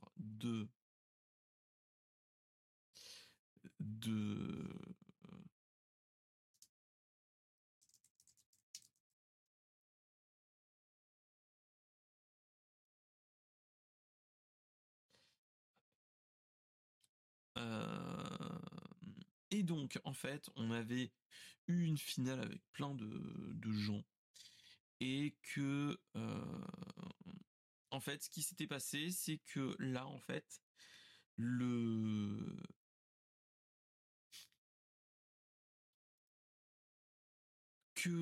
championnat du monde était le thème du championnat du monde de cette année. C'était sur une modélisation financière avec des problèmes mathématiques assez complexes. Toujours, enfin, assez complexe et qu'il fallait utiliser Excel pour aller plus vite, hein, toujours. Et surtout, en fait, l'envoyé spécial de l'époque de Géo, du magazine Géo, nous rapporte en fait que la finale concernait sur le minage d'astéroïdes ainsi que sur la construction de vaisseaux spatiaux. Voilà. Après, il ne faut pas se leurrer. Ce championnat du monde d'Excel, qui est le principal sponsor, c'est Microsoft. Hein, faut pas se leurrer. Et ce qu'il faut se dire, c'est que là, ce qui s'est passé, c'est que on a quand même un gars qui s'appelle Andrew Ngai, qui a raflé la mise de $3 000 en tant que vainqueur, et qui est maintenant le champion du monde de Excel 2023. J'ai envie de le partager à mon chef, juste pour lui dire, hey, vous voyez, on pourrait peut-être gagner de la thune, parce que vu que bah, j'aime bien travailler sur Excel, ça pourrait être marrant. Donc après, ce qu'il faut se dire, c'est que le champion du monde de cette année était déjà le champion du monde de l'année dernière, et voilà. Voilà, ce qu'il faut se dire, c'était la news what the fuck, c'est... voilà, c'est... ce qu'il faut se dire, c'est voilà, c'est que ces trucs-là, c'est un truc, moi, qui me fait toujours rire de voir ce type de news, c'est qu'on a pas un stream, mais des gars qui sont déter sur... Excel, que tu te dis, mais normalement Excel c'est pas le gros truc que t'es là en mode oh non mais c'est un truc que tu te fais chier, enfin tu utilises plus pour faire des rétro-planning, des diagrammes, des trucs comme ça, des tableaux croisés dynamiques, toutes ces choses là. Et là le mec fait alors reconstruction machin truc sur les vaisseaux spatiaux machin. Tu te dis mais c'est des grands malades. Des grands malades. Donc, en tout cas, moi, je suis toujours étonné sur ces trucs-là. Mais voilà. Mais après, bon, le champion était plutôt est toujours modeste à ce niveau-là. Et franchement, tu te dis, GG les gars, hein, pas de souci. Et voilà quoi. Enfin. Tu te dis, les gars, ils maîtrisent les macros, mais c'est du grand art. Faudrait regarder les fichiers Excel, juste pour voir. Hein, mais voilà. Ce qu'il faut se dire, c'est que dans ces moments-là, tu as quand même, imagine, $3 000 pour le champion du monde. C'est pas beaucoup, hein, pas tant que ça. Mais voilà, mais surtout, ce qu'il faut se dire, c'est qu'il était dans un stade avec les autres finalistes. Et tu avais des gens qui criait son nom dans les dans les tribunes, etc. Et là, tu te dis, qu'est-ce que c'est que ça? Donc voilà. Donc on était vraiment dans ce cas de figure à dire, mais c'était grand malade. Donc voilà. Donc c'était la petite news un petit peu what the fuck, mais qu'il fallait aussi parler parce que c'est une news d'actualité, hein. D'actualité pour beaucoup de gens, même ceux qui utilisent un petit peu Excel de manière basique, c'est-à-dire que tableau avec des petites sommes, tout ça, tu peux aller bien plus loin. Et là, moi, je leur tire mon chapeau. Hein. Chapeau bas. Donc voilà. En tout cas, j'ai envie de vous dire juste une chose. On se rapproche de la dernière news et on va se retrouver face à une news que vous allez, suivant vos revenus, peut-être être content à ce niveau-là. C'est la news voiture électrique. La semaine dernière, on avait parlé des Cybertruck de chez Tesla. Et qu'est-ce qu'on a ? C'est depuis... On avait parlé de voiture électrique. Oups. Pourquoi il ne marche pas ? Voilà. Tac. Alors, ce qui s'est passé, c'est que, en fait, la voiture électrique, on est en mode... mon cher D-Price veut venir. Bah, viens, mon cher D-Price. La voiture électrique. Qu'est-ce que la voiture électrique ? Bon, ça, je vais pas vous faire un petit truc, mais j'ai envie de vous dire, la voiture électrique, en fait, on vient de nous annoncer. C'était début de week-end, c'était vendredi soir ou samedi matin. En fait, on nous a annoncé un petit truc, c'est que pour les foyers modestes, on nous annonce une nouvelle chose qui est nulle autre que... alors, je vais voir si je peux te mettre dans le son, cher... Alors, je suis marqué en live. Je vois la petite icône de son. Oui, alors attends. Hop, je t'ai mis... On a ton son, mais je t'ai en double. Pourquoi? Moi, je t'entends deux fois. Pourquoi tu as le monitoring en plus? Ah, parce que monitoring, je pense. Son du jeu, non. Sont des invités, non. Pourquoi je t'entends deux fois? Oh. Parce que je parle deux fois plus que les autres. C'est pour ça. Alors, parle un petit peu. Ah, voilà. Je sais. Bonsoir. Bonsoir à toutes et tous. Alors, continue de parler. Donc, je continue de parler. Alors, merci déjà de m'inviter. C'est bon. Voilà, c'est impeccable. Bon, jeté. Impeccable. Alors, dites-moi, ceux par qui contre, sont dans la château. Est-ce qu'il y a la caméra ou pas ? Je ne sais pas. Alors, je ne t'ai pas mis dans le truc, mais allons-y, Alonso. Hop là, c'est mieux. Je t'ai mis avec une petite auréole. Voilà, alors avec l'auréole parce que tu le vois bien. J'ai envie de te dire. Merci. Je m'en retiens un peu plus quand on m'entend que quand j'écris. Voilà. Alors pourquoi j'ai ton son deux fois? Pourquoi pas? J'ai voulu intervenir sur les voitures. Hein. Je t'ai laissé tranquille sur Excel. Oui, Excel. Je fais des blagues pour rire. Alors, continue à parler. Alors, hop. Je te remets le son, mais pourquoi je l'ai deux fois. Alors, contrôler le son. Tac, tac, tac. Hop là. Pourquoi et je... Oui, ce sont les aléas directs. Attention, aléas du direct. Hein. On est vraiment dans ce cas de figure. Hein. Pourquoi... Et encore, je suis dans la pièce qui résonne le moins. non, c'est vraiment toi qui as vu ma pièce de rangement de stockage temporaire. Je peux te dire qu'il n'y a plus rien. Alors, attends, on relance le truc. Pourquoi je n'ai pas de problème? Enfin, j'espère qu'on ne va pas t'entendre deux fois dans l'enregistrement. Pour ceux qui sont dans la chatroom, j'espère que vous l'entendez bien. Dites-moi si vous l'entendez en double, parce que... Est-ce que vous m'entendez? Est-ce que vous m'entendez en double?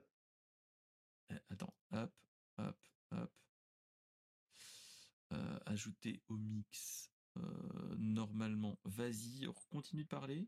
Je continue de parler, donc on a appris il y a quelques jours l'annonce de notre chercheur président Emmanuel Macron du leasing social, qui était une idée qui germait depuis un petit temps. Ok. Alors vas-y, continue de parler. Le sujet. Donc ce leasing social, comme tu le sais, il a été annoncé avec un, on va dire, un palier de 100 €. De 100 € par mois pour les ménages qui ne dépassent pas 15 600 euros. C'est bien ça? Alors, ça, parce que moi j'ai un petit peu regardé, parce que moi ça m'intéresse tous ces trucs-là. Alors, ce qui se passe, c'est que, en fait, ce qui se passe, c'est qu'ils nous annoncent que on a eu des effets d'annonce comme ça en nous disant que voilà, il faut que tu aies un revenu de référence divisé par le nombre de parts que tu as inférieur à 15 400 €. 15 400 ou 600? 15 400. 400 €. D'accord. Et il faut que tu aies en fait une... il fallait que tu sois en dessous de ce... Et gros rouleur, c'est-à-dire que tu dois faire 15 km, que tu as au moins 15 km entre chez toi et ton boulot. Travail. Et ou faire 8000 km par an. Minimum. Minimum. Donc, là, on est dans ce cas de figure-là. Donc... Pourquoi? Moi, personne. Pourquoi d'abord? Alors, en fait, c'est pour forcer, entre guillemets, les foyers les plus modestes pour faire une transition vers l'électrique. Donc, là, tu es en train de te dire... C'est les émissions. C'est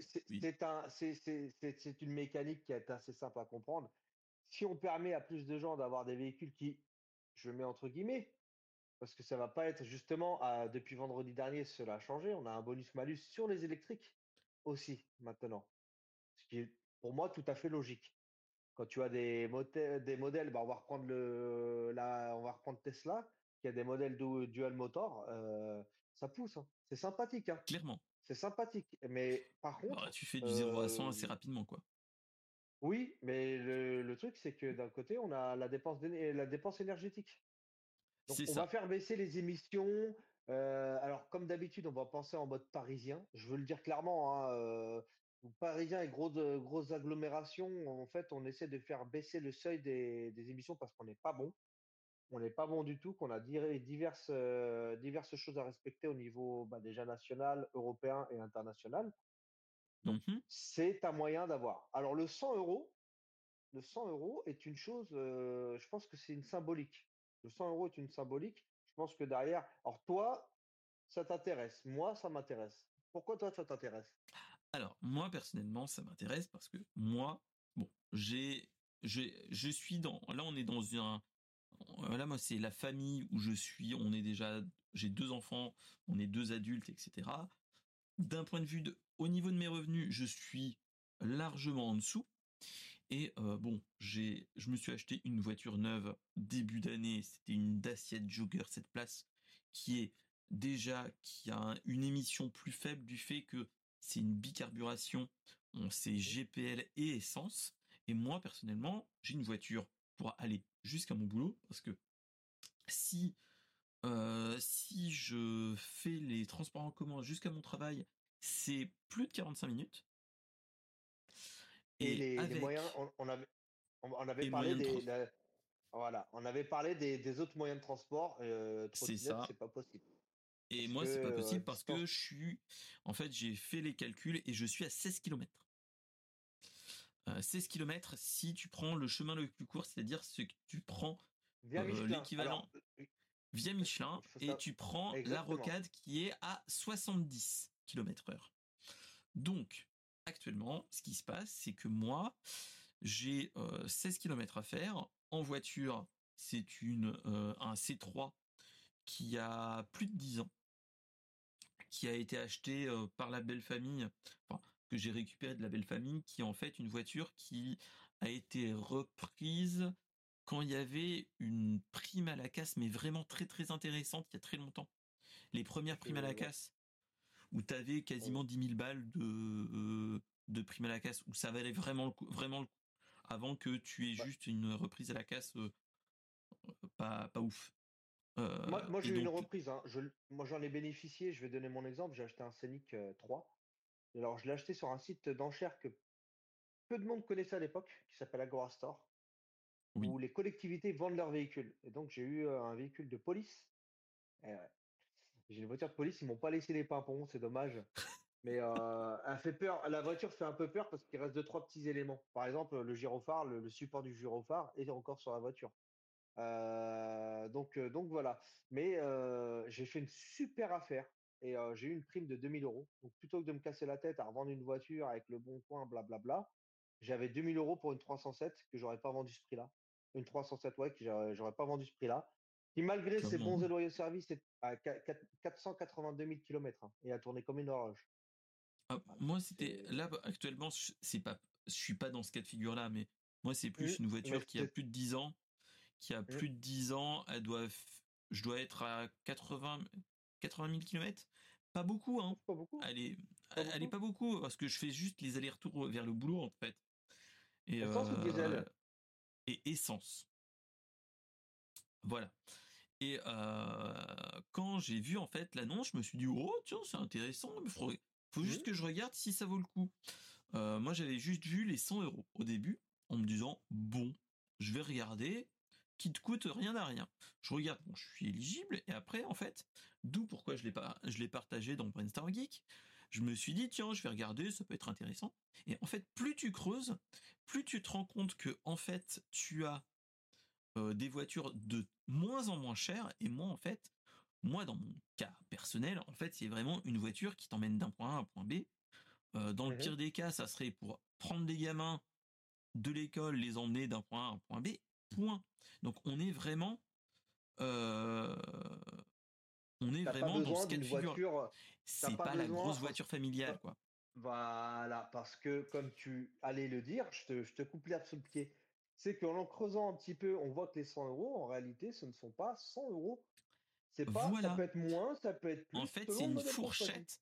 En fait, c'est suivant le modèle, comme tu le dis. En fait, tu peux commencer par la toute petite, d'où pourquoi je l'avais sortie. C'est 40 balles. C'est la Twingo E-Tech.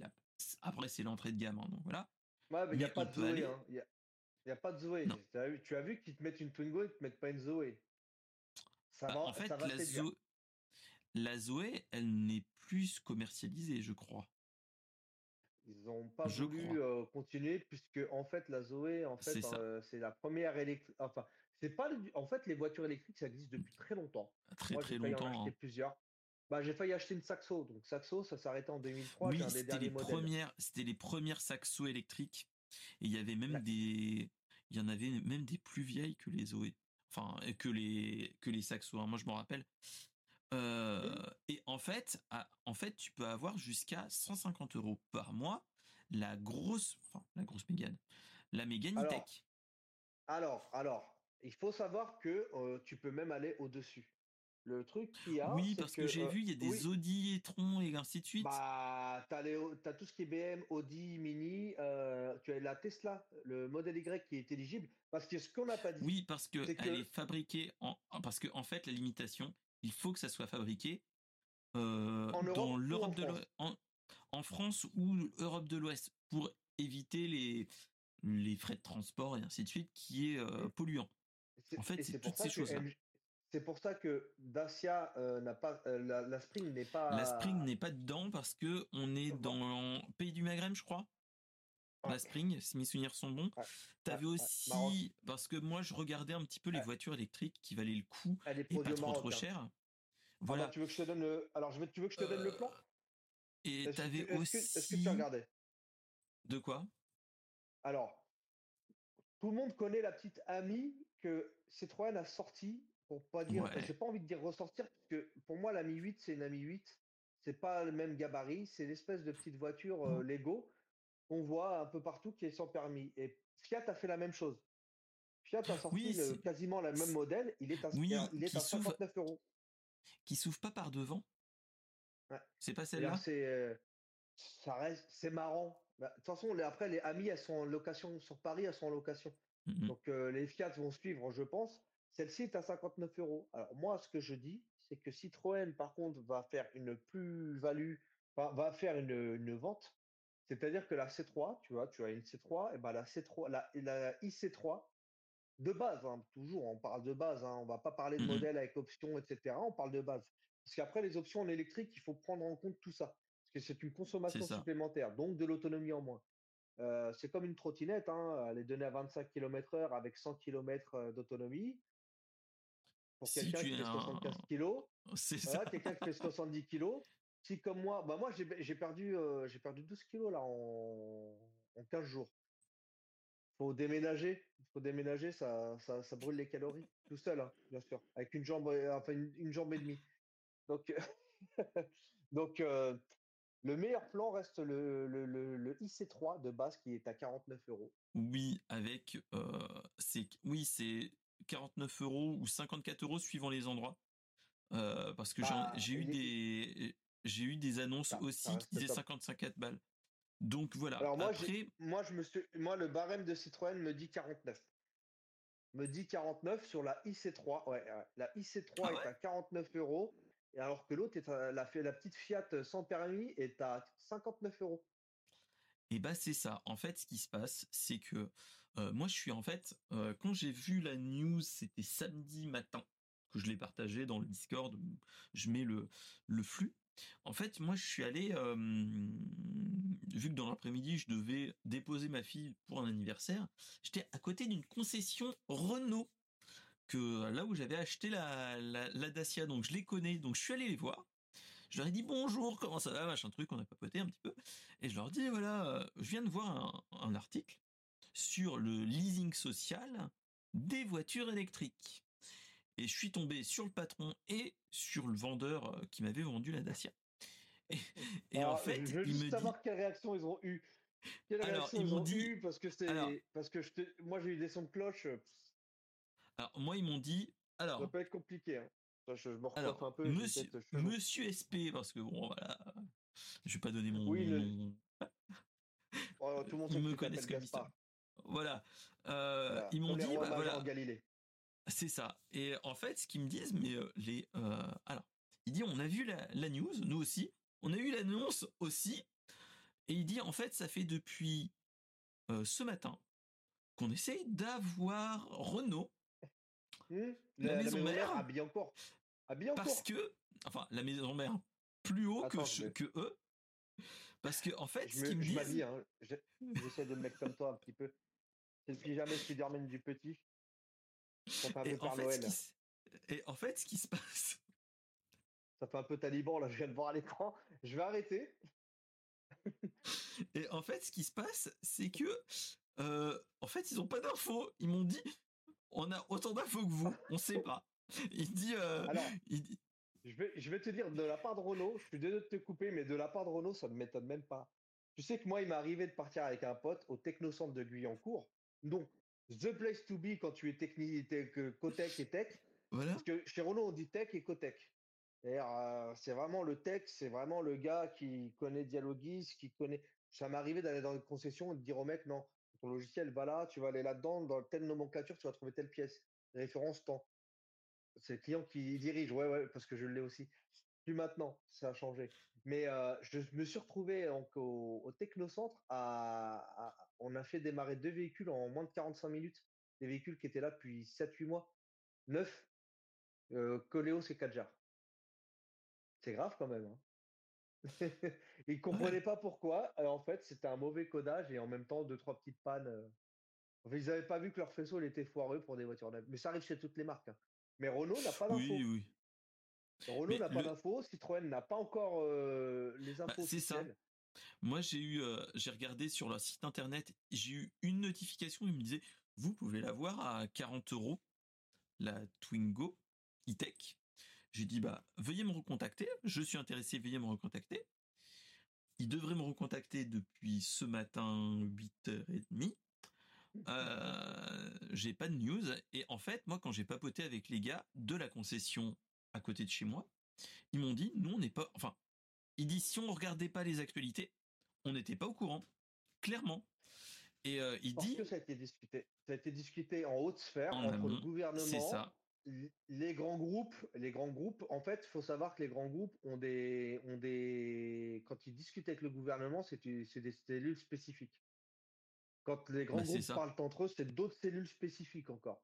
Mais ceux qui sont dans le commun des mortels, voilà, hein, moi, j'ai eu de la chance, encore une fois, le Technocentre, et puis j'ai Poissy à côté, donc j'ai Peugeot, l'ancien site Talbot, qui est devenu Peugeot, et en face, de l'autre côté, tu as le Techno... Je vois des voitures, les Peugeot et les Citroën, en noir et blanc, ça pour éviter que les photos, pour dévoiler trop de formes, je les vois souvent passer. Donc voilà, et eux-mêmes se disent c'est bien, on nous balance des trucs, alors qu'on n'a même pas fini de développer tous les trucs. Bah, c'est ça. Commercialement, c'est pas développé. Donc en gros, ils sont pas très contents de l'annonce de Macron parce que en fait, c'était un peu. Bah en fait, déjà moi en fait, le vendeur, enfin et même le patron de la concession, il me dit moi, il m'a dit moi je vais vous faire donner carte sur table. Il dit moi. Entre guillemets, on fait partie de la maison Renault. Il dit même si on l'achète nous, 40 € par mois, on l'a jamais à 40 € par mois pendant 3 ans. Hein. Déjà, il dit clairement, déjà c'est mort. Il me fait que c'est mort. Hein. Et il dit à combien est la Twingo? La Twingo, si on regarde la pub Twingo, il dit c'est à 25 000 €. C'est 25 000 euros. Oui, mais la Twingo, à l'époque, juste avant le 15 décembre, on te sortait, prenez votre clé Twingo, c'est marrant parce que votre Twingo, mais c'est jamais à toi. Sauf la carte grise, mais c'est l'option d'achat. C'est l'option d'achat. Il faut savoir que là, c'est pareil, c'est un leasing avec une option d'achat qui va durer 3 ans. C'est ça. Renouvelable. Donc, on peut le faire 3 ou 6 ans. Donc, à voir. Ça peut valoir le coup. C'est ça qui peut valoir le coup. C'est le kilométrage. Moi, ce qui me plaît pas, c'est 40 000 km par an. 40 000 km pour un... C'était 4 ans. Hein. C'était 4 ans les précédents. 4 ans, 40 000 km, ça fait 10 000 km par an. C'est que dalle. Hein, pour des véhicules thermiques et tout ça. Les précédentes offres, c'était ça. Donc moi, je dis attention. Par contre, là, on nous balance, pour ceux qui font au moins 8 000 ou qui sont à au moins 15 km. Alors moi... la précédente, celle qui s'est terminée le 15 décembre, il fallait avoir 30 km sur Via Michelin en trajet le plus court. J'étais à 29,7 ou 29,8, je sais plus. Après, là, petite attestation de l'employeur, un coup de tampon, tout ce qu'il y a de plus officiel, comme quoi tu vas sur 2 sites, voilà. Il y a toujours moyen de moyenner, comme on dit. Il y a toujours moyen. De toute façon, ça a été pensé. Faut jouer carte sur table. Ça, c'est pensé. C'est pas une erreur stratégique des politiques, c'est qu'ils se disent on va dégager des véhicules polluants, on va parce que mais clairement, dégager des véhicules. Là, on va dégager des véhicules à énergie fossile. C'est ça aussi. Après, ce qu'il faut se dire, c'est que moi personnellement, enfin, dans le truc qui est pas dommage, mais le truc qui est bizarre dans cette annonce-là, c'est que on est sur des bagnoles qui coûtent entre 20 à partir de 22 000 € premier prix. On va partir de cette base-là, même si c'est un petit peu plus. Ouais, vu que la Twingo, Fiat, c'est la première Fiat, Twingo premier prix, c'est 25 000 €. J'avais regardé avec eux. Ouais, mais il y a la Fiat. Hein. Et je crois que la Fiat, elle est un petit peu. J'ai pas regardé pour la Fiat. Alors la Panda n'est pas concernée parce qu'ils ont fait une hybride. Et en réalité, c'est même pas une vraie hybride. De toute façon, en hybride, si je donne un conseil, c'est vous voulez de l'hybride, partez chez Toyota. Je l'installe à la rigueur, mais Toyota. Je le dis parce que Toyota fait ça depuis très longtemps et que c'est surtout très fiable.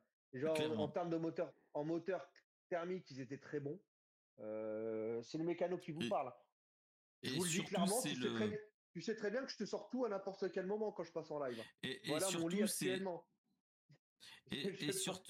Et surtout, Toyota, c'est réputé comme être les marques japonaises ou c'est de l'amélioration continue. On va dire que d'une année à une autre, ils améliorent leur copie petit à petit. Normalement. Suzuki, moi je te parle de ça, je viens de récupérer une boîte de vitesse Suzuki. Ce que j'aime bien chez eux, c'est que contrairement à nos bonnes marques franchouillardes, c'est que quand tu as besoin d'une pièce, on te fait la pièce. Une boîte de vitesse, on te dit « Ah bah un échange standard chez Renault, Peugeot, Citroën et d'autres ». Tandis que là, Suzuki, bah, on a eu un problème sur une Swift. Eh bien, la Swift, elle est pas mal, hein, l'hybride. Hein. 20 000 €, je trouve que c'est un bon compromis. Donc, c'est plutôt joli. Je préfère ça à une Twingo. Je le dis clairement, je préfère ça à une Twingo. Par contre, tout se détaille. C'est ça qui est bien chez les Japonais, c'est que tout se détaille. C'est-à-dire que la boîte, tu ne l'achèteras jamais complète. Tu as besoin d'une cloche, c'est une cloche. Tu as besoin d'un pignon. C'est très bidon. Hein. Ça a l'air complexe, mais c'est bidon. Par contre, pour revenir au prix, moi, je vois comment tu fais pour avoir une C3 annoncée à même 54 €, même à 100 €, même à 100 €. Moi, personnellement, dès que j'en ai discuté le jour même, hein. Juste avant l'annonce, on m'a tenu au courant de ça. J'ai de la chance, hein. J'ai 2-3 infos qui circulent à chaque fois. Et j'ai plus mon Twitter avec mes potes du conseil régional. C'est dommage. Mais on m'a clairement dit, ouais, mais bon, tu penses que... Moi, je viens de faire un complément de plein sur le Scénic, puisque je fais des allers-retours. Voilà, je roule en diesel, mais d'un autre côté, je fais du chemin, où je charge. Et je roule tranquille et je l'utilise vraiment comme il faut. Un diesel, c'est comme tout. Hein. Faut savoir utiliser les objets qu'on a au quotidien et au moins, on sait. Quand je vois que j'ai mis 45 litres et que j'ai payé 85 €. C'est ça, c'est ce qu'il faut se dire. Alors, il ne faut pas oublier la recharge. Et puis, il ne faut pas oublier que moi qui bosse dans une certaine institution, mon agence n'a pas de prise. Celle de Sergi a un parking partagé avec une banque, une grande banque. Vous pouvez voir à côté des Trois Fontaines, hein, pour ceux qui connaissent. Il y a une grande banque. Et le parking est partagé avec des places électriques. Et on peut charger à l'œil. Voilà, on a toujours le réseau. Hein, le réseau. C'est le réseau. Mais faut se dire qu'en gros, plutôt que de payer 300 balles de carburant fossile, etc., bah on va payer 150 balles plus 50 €, 200 €. Et bah, bonne soirée, mon cher Xor. Bah, bonne soirée à toi. Mais moi, après, c'est plus ça. Moi, après, vu que je suis pas parisien, je suis en... On va dire, je suis au-delà de la Grande Couronne maintenant. On va bientôt arriver au Grand Paris, mais voilà. Voilà, moi, je te le dis, hein. Le Grand Paris arrive de toute façon de mon côté, faut pas se leurrer. Mais ce qu'il faut se dire, moi j'ai... Je vois le 95 avec les... Moi, alors, il y a une mairie de Franconville qui n'est pas forcément loin de la petite couronne, mais qui n'est pas proche non plus. Toute la ville est passée en stationnement payant. C'est des stratégies de petite couronne à l'origine. Donc, c'est ça. Et ce qu'il faut se dire, c'est que moi... Actuellement, je suis plus... En fait, j'ai 2 voitures du fait de mon boulot et du fait du travail de madame. Et là, on est dans un cas de figure où moi, je n'ai pas une utilité d'avoir une voiture dite thermique, etc. Là, en fait, l'autonomie même d'une Twingo, moi, ça m'irait amplement. Je ferai mes allers-retours pendant une semaine, pendant la semaine... Je branche et limite je peux faire un petit peu de parcours pendant le week-end, mais uniquement moi ça vaudrait le coup, clairement. Faut pas oublier un détail. Faut pas oublier un détail. On va station. Quand il fait froid, faut pas oublier qu'on n'a pas du tout la même autonomie. Hein. Ça les gens l'oublient. Hein. On n'a pas du tout la même autonomie. Hein. Ce qui s'applique à une trottinette ou à un véhicule. Là-bas, vous voyez un Audi Q5 que j'ai récupéré dehors, que j'ai refait, qui était nickel en fait. J'ai tout nettoyé, tout vérifié. Quand il fait froid, bah, votre batterie, une batterie, ça ne tient pas le froid, peu importe la technologie. Ça a des performances amoindries par rapport à un climat classique. Clairement. Enfin, une température. Ce qu'il faut se dire. Mais d'un point de vue utilité, moi, je me pose de grosses questions à ce niveau-là. C'est que la voiture étant est plutôt vieille, hein, ma voiture, est-ce que ça vaudrait pas le coup de passer sur une Twingo E-Tech ou même passer sur les nouvelles C3 ? Faut que je regarde. Là, à ce niveau-là. Je vais te dire un truc. Moi, je suis un cas spécial. C'est-à-dire qu'une voiture qui a 10 ans, pour moi, c'est pas une voiture qui est vieille. C'est ça. Je le sais, c'est pas totalement vieux, parce qu'on a changé. Bah, en fait, il faut prendre en compte que le consommateur automobile a totalement changé. Le marché automobile a changé. Mais clairement. Le comportement on nous a dit prenez du diesel. Et moi, quand je disais aux gens, mais prends de l'essence. Mais je fais beaucoup de kilomètres. C'est pas une question de nombre de kilomètres brut. Vaut mieux faire 40 000 km de longue route que 10 000 de ville. Moi, je préfère acheter une voiture qui a deux. Moi, la 307 que j'avais, qui a fait les 482 000 km, elle avait fait 200 000 à peu près, mais elle avait fait que de la grande route. Alors que les gens disent, ce modèle avec le FAP, blablabla, blablabla. Je l'ai jeté à 482 000 km, j'avais mal au cœur. J'ai encore la clé. Bah, moi, là, actuellement, la voiture que j'ai actuellement, elle ne fait que de la route, enfin, elle ne fait que de la.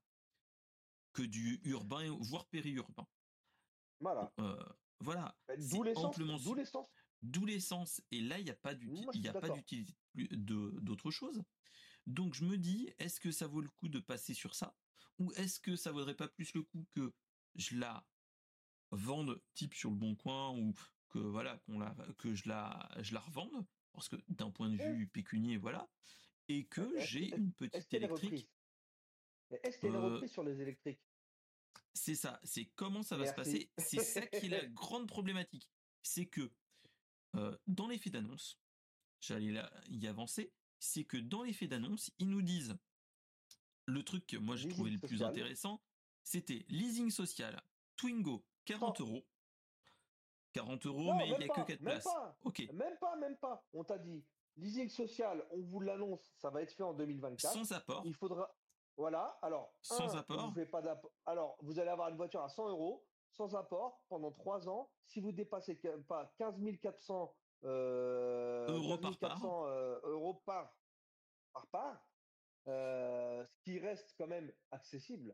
Ça reste accessible. L'avantage de bosser là où je bosse, c'est que j'y suis pas. C'est vrai que je pourrais toucher bien plus, mais d'un autre côté. Dans la vie, il faut savoir faire beaucoup avec peu plutôt que d'avoir beaucoup pour peu. Pour peu de choses. Mais on est encore dans l'expectative de... Parce que honnêtement, c'est trop beau pour être vrai. Moi, je le dis clairement. Personnellement, moi qui utilise mes véhicules, entre guillemets, à bon escient, mes véhicules thermiques, j'ai récupéré une Mégane 2 à litis qui roule à l'éthanol et j'ai un Scénic que j'utilise pour les grands trajets ou vraiment quand je dois charger quelque chose. Les deux m'ont coûté très peu cher. Mais voilà. J'ai 4 véhicules. Franchement, moi, si on me dit, tiens, il y a une électrique, moi, j'ai proposé à mon cousin qui n'était pas éligible, prends une voiture en leasing social, il est à Colombes. Je ne sais pas si tu vois Colombes, comment c'est fichu. C'est le long de la ligne du tramway, à côté d'Oracle, Microsoft, etc., en gros, tu regardes devant, c'est Nanterre, La Défense. Concrètement parlant, un véhicule électrique, c'est tout à fait adapté pour lui. Mais clairement. Et puis, voilà. Et derrière, moi, je lui proposais, prends ma voiture, on la met à mon nom. C'est moi qui prenais le véhicule et c'est lui qui allait l'utiliser. Donc, mais clairement. Ça aurait pu... Voilà. Moi, tu me dis, dégage une voiture et prends ça. Ben, bien entendu. Ce qu'il faut se dire aussi, c'est que là, ce qu'ils disent aussi, c'est ce que m'ont dit les concessionnaires, ils disent ça va être par salve de 20 000 dossiers par salve de 20 000 dossiers. En fait, dès janvier, il va y avoir 20 000 dossiers, point. Il me dit, faites attention, il dit, au vu des infos qu'on a, il dit, ça va se vendre comme des petits pains. Il dit, je pense qu'ils ne se rendent pas compte du nombre de personnes qui rentrent dans les clous. Il dit... Ah. Ouais, mais veux-tu que je te donne un exemple qui m'est arrivé tout à l'heure? Un exemple automobile. Ouais, vas-y. Regarde, t'explique. Moi, comme tu le sais, je suis en train de déménager. Donc, je regarde un peu pour avoir un camion, histoire de dégager mon volumineux en un coup.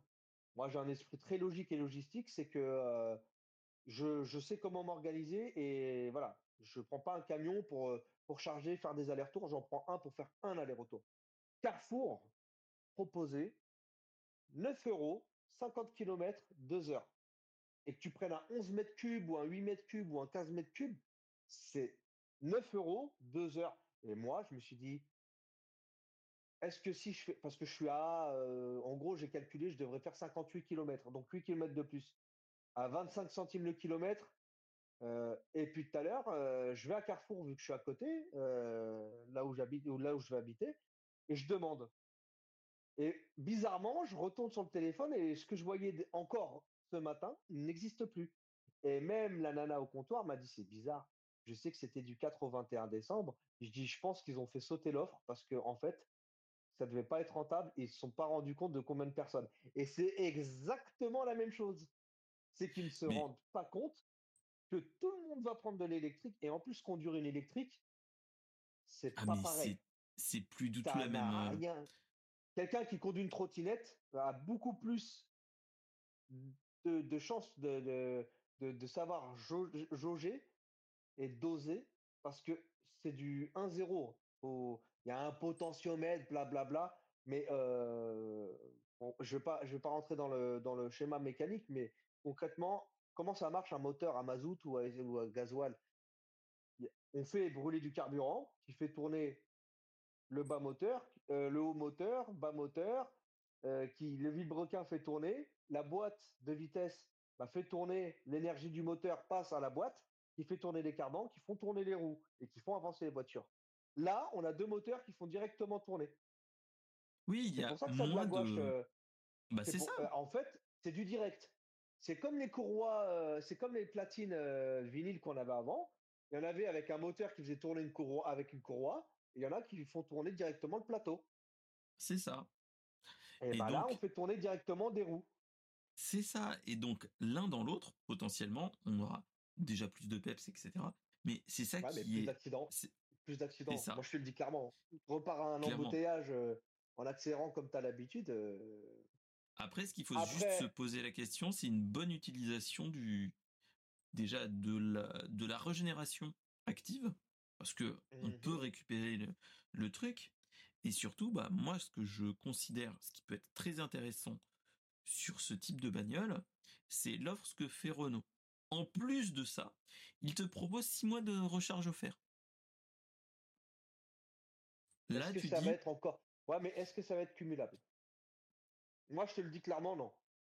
Clairement. Franchement, tu te dis 6 mois gratuits plus la bagnole à 40 balles, parce que là, tu te dis, il y a énormément de voitures. Hein. Tu te dis, mais comment qu'ils vont faire? Clairement, moi, c'est ce que je me pose la question. Parce que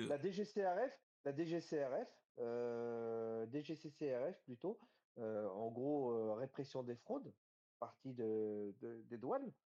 Mes grands copains, moi j'ai voulu devenir douanier. C'est la douane, on pense que c'est les mecs au truc, mais en fait c'est tellement vaste. Je dirais que non, puisque théoriquement, moi j'essaie de penser aussi comme ça. Théoriquement, ça serait de la vente à perte, parce que comme tu l'as dit, la conscience t'a dit, même si nous on la prenait en tant que collaborateur, parce que c'est des succursales, c'est des filiales, c'est des franchisés, et ils sont obligés d'acheter des véhicules. Alors, la marque te prête son enseigne, tu payes l'enseigne, mais tu es obligé d'acheter des véhicules, faut savoir. Eux-mêmes ne la touchent pas à ce prix-là. Donc, comment tu fais pour offrir 6 mois de recharge plus la bagnole à... Même à 100 euros des mortels. Tu te dis, c'est ça. C'est ça. Et surtout, en fait, moi, le vendeur, il m'a dit, attendez un petit peu. Attendez un petit peu. Il dit, demandez des brochures. Ça, ok, demandez. Mais... Il dit, j'ai même pas envie de dire qu'il y a anguille sous roche, il dit il y a baleine sous caillou. Il dit c'est tellement gros que soit l'État n'est pas... Enfin, c'est ce qu'il me dit. Il dit d'un point de vue totalement cartésien et d'un point de vue vente, il dit soit l'État n'est pas si déficitaire que ça, ou qu'il voit...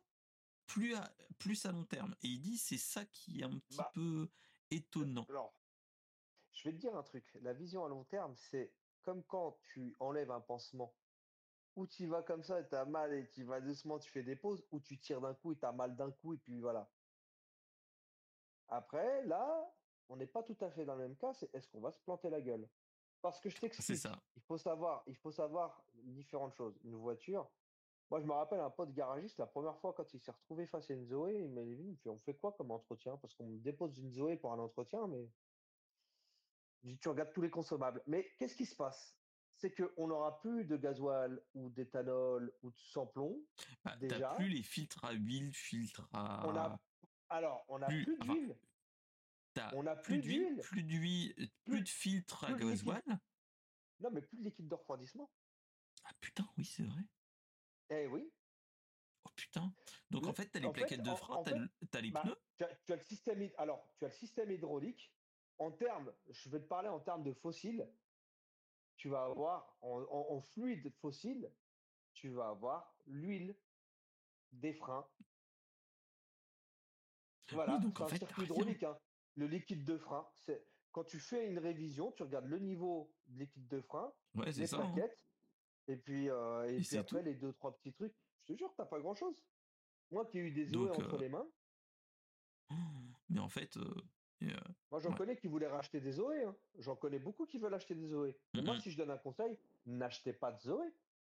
N'achetez pas de Zoé parce que les Zoé que vous allez acheter. Non, c'est même pas ça, c'est que les gens qui veulent acheter... Moi, je sais plus qui c'est qui m'a dit je vais acheter une Zoé, j'ai regardé, etc. Pour 7 000 francs, vous savez, le vieux. Moi aussi, la barbe, elle est... D'ailleurs, je t'ai vu... Elle commence à être blanche, ouais. Ah, mais toi, tu commences à faire ça aussi. Je fais ça, ouais. Ça occupe les mains. Mais il faut savoir que ces voitures-là, elles ont beaucoup moins d'entretien aussi. C'est ça. Donc, mais il faut garder à l'esprit que c'est une voiture électrique, que quand tu vas prendre ta location de vacances en Normandie, je ne vais même pas dire sud de la France, mais... Combien d'arrêts tu vas devoir faire aussi? Et combien tu vas débourser? Mais combien tu vas débourser?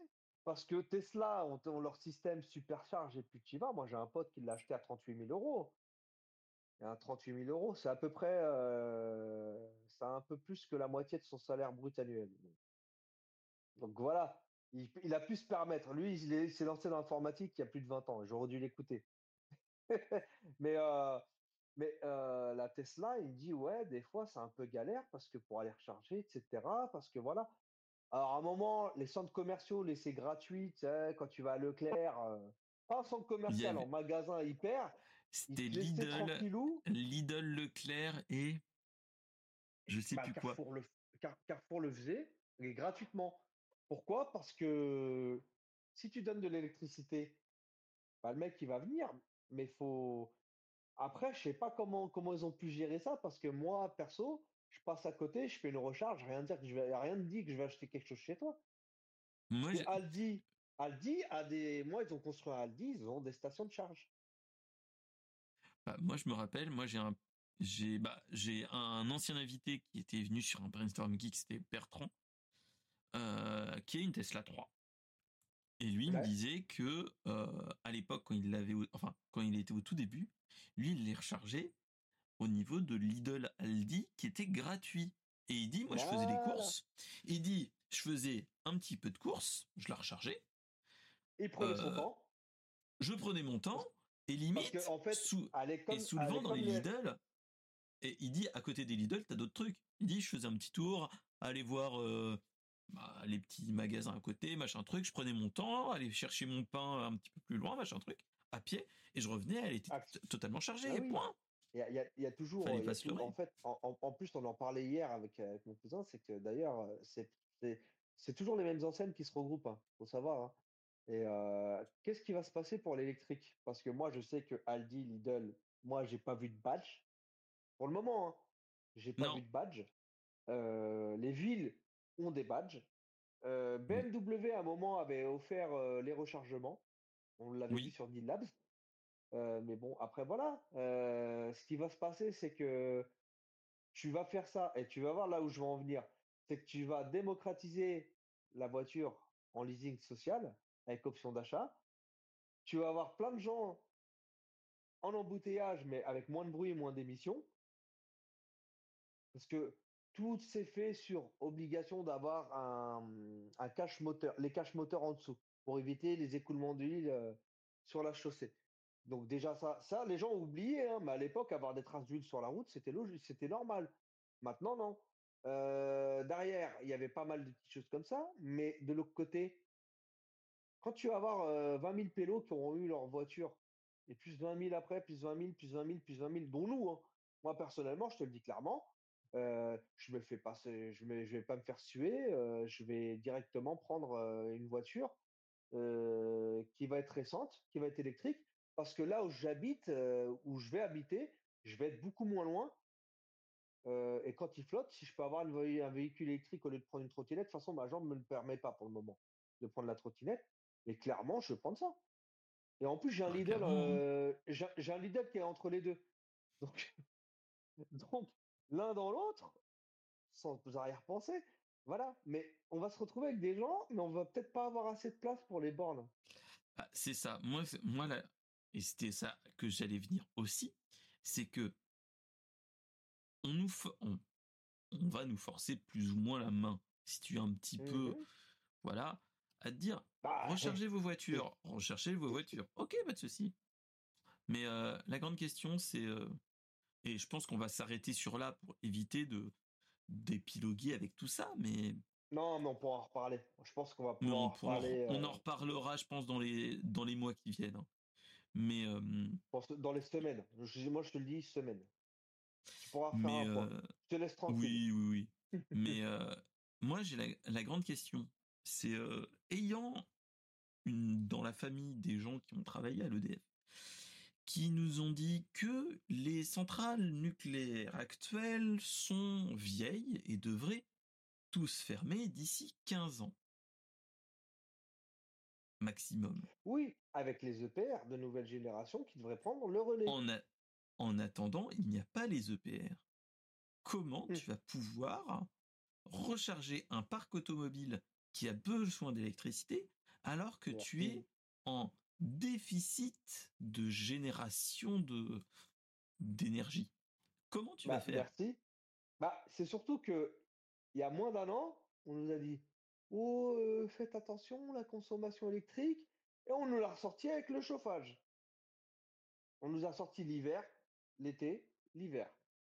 Ouais, clairement. 19 degrés, 26 degrés, blablabla. Voilà. Moi, franchement, si je donne un conseil, déjà dans votre bagnole, ne mettez pas plus de 5 degrés en dessous de la température extérieure. Vous allez tomber malade, vous allez vous faire un choc thermique. Et je peux vous dire, ça fait tout drôle de voir quelqu'un sortir de sa voiture et tomber par terre. Et ça m'est arrivé plus d'une fois de voir des gens comme ça. Donc voilà. Mais comme tu l'as dit, on nous dit, on nous a tous fait croire, ouais, on risque de vous couper le courant ou de baisser la tension parce que vous avez tous des compteurs Linky maintenant, et tous des compteurs Gaspard, tous des compteurs communicants pour les deux énergies principales. Donc, comment on fait puisqu'il y a de plus en plus de gens qui veulent de l'électrique? C'est ça. Ils vont nous forcer des coupures pas tournantes, mais ils vont nous envoyer. Après, ça, c'est peut-être un truc, mais tu pourras décaler les charges en nuit, pendant les périodes hors pic. Ça, ok, pas de souci.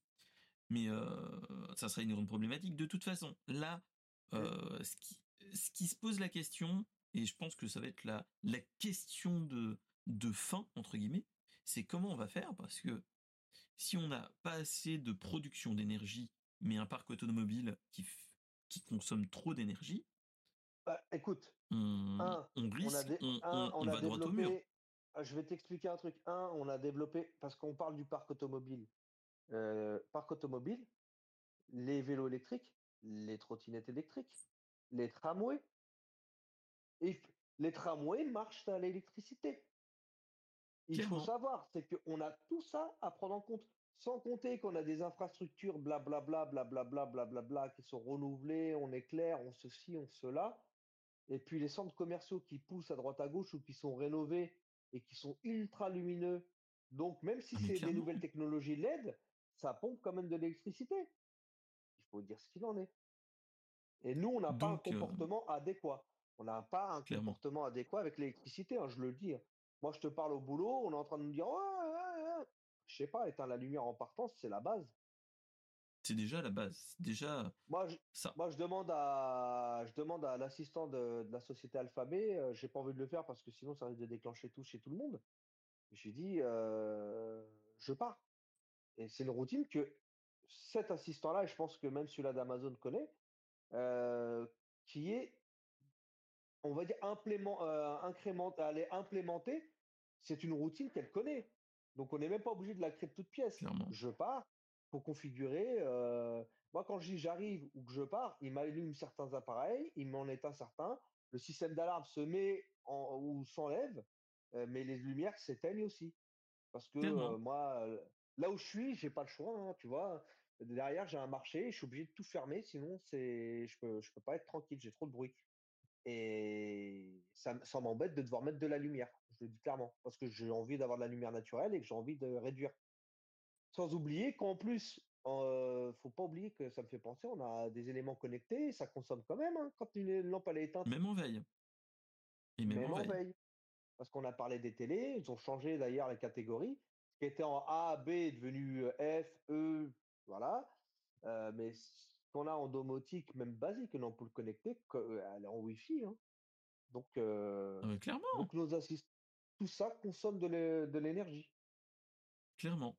Comment allons-nous gérer cette nécessité ? Clairement. Est-ce que c'est vraiment une nécessité, tout ça ? Ça sera un autre débat. Exactement. Donc, voilà. Merci beaucoup, c'était la petite news de la fin d'épisode. Et surtout, c'était... Je vous avais teasé, pour ceux qui sont sur Twitch... une grosse annonce à faire, c'est que cet épisode, l'épisode 58, est le dernier épisode de Brainstorm Geek. Mais c'est le dernier épisode. C'est le dernier épisode de l'année 2023. Voilà.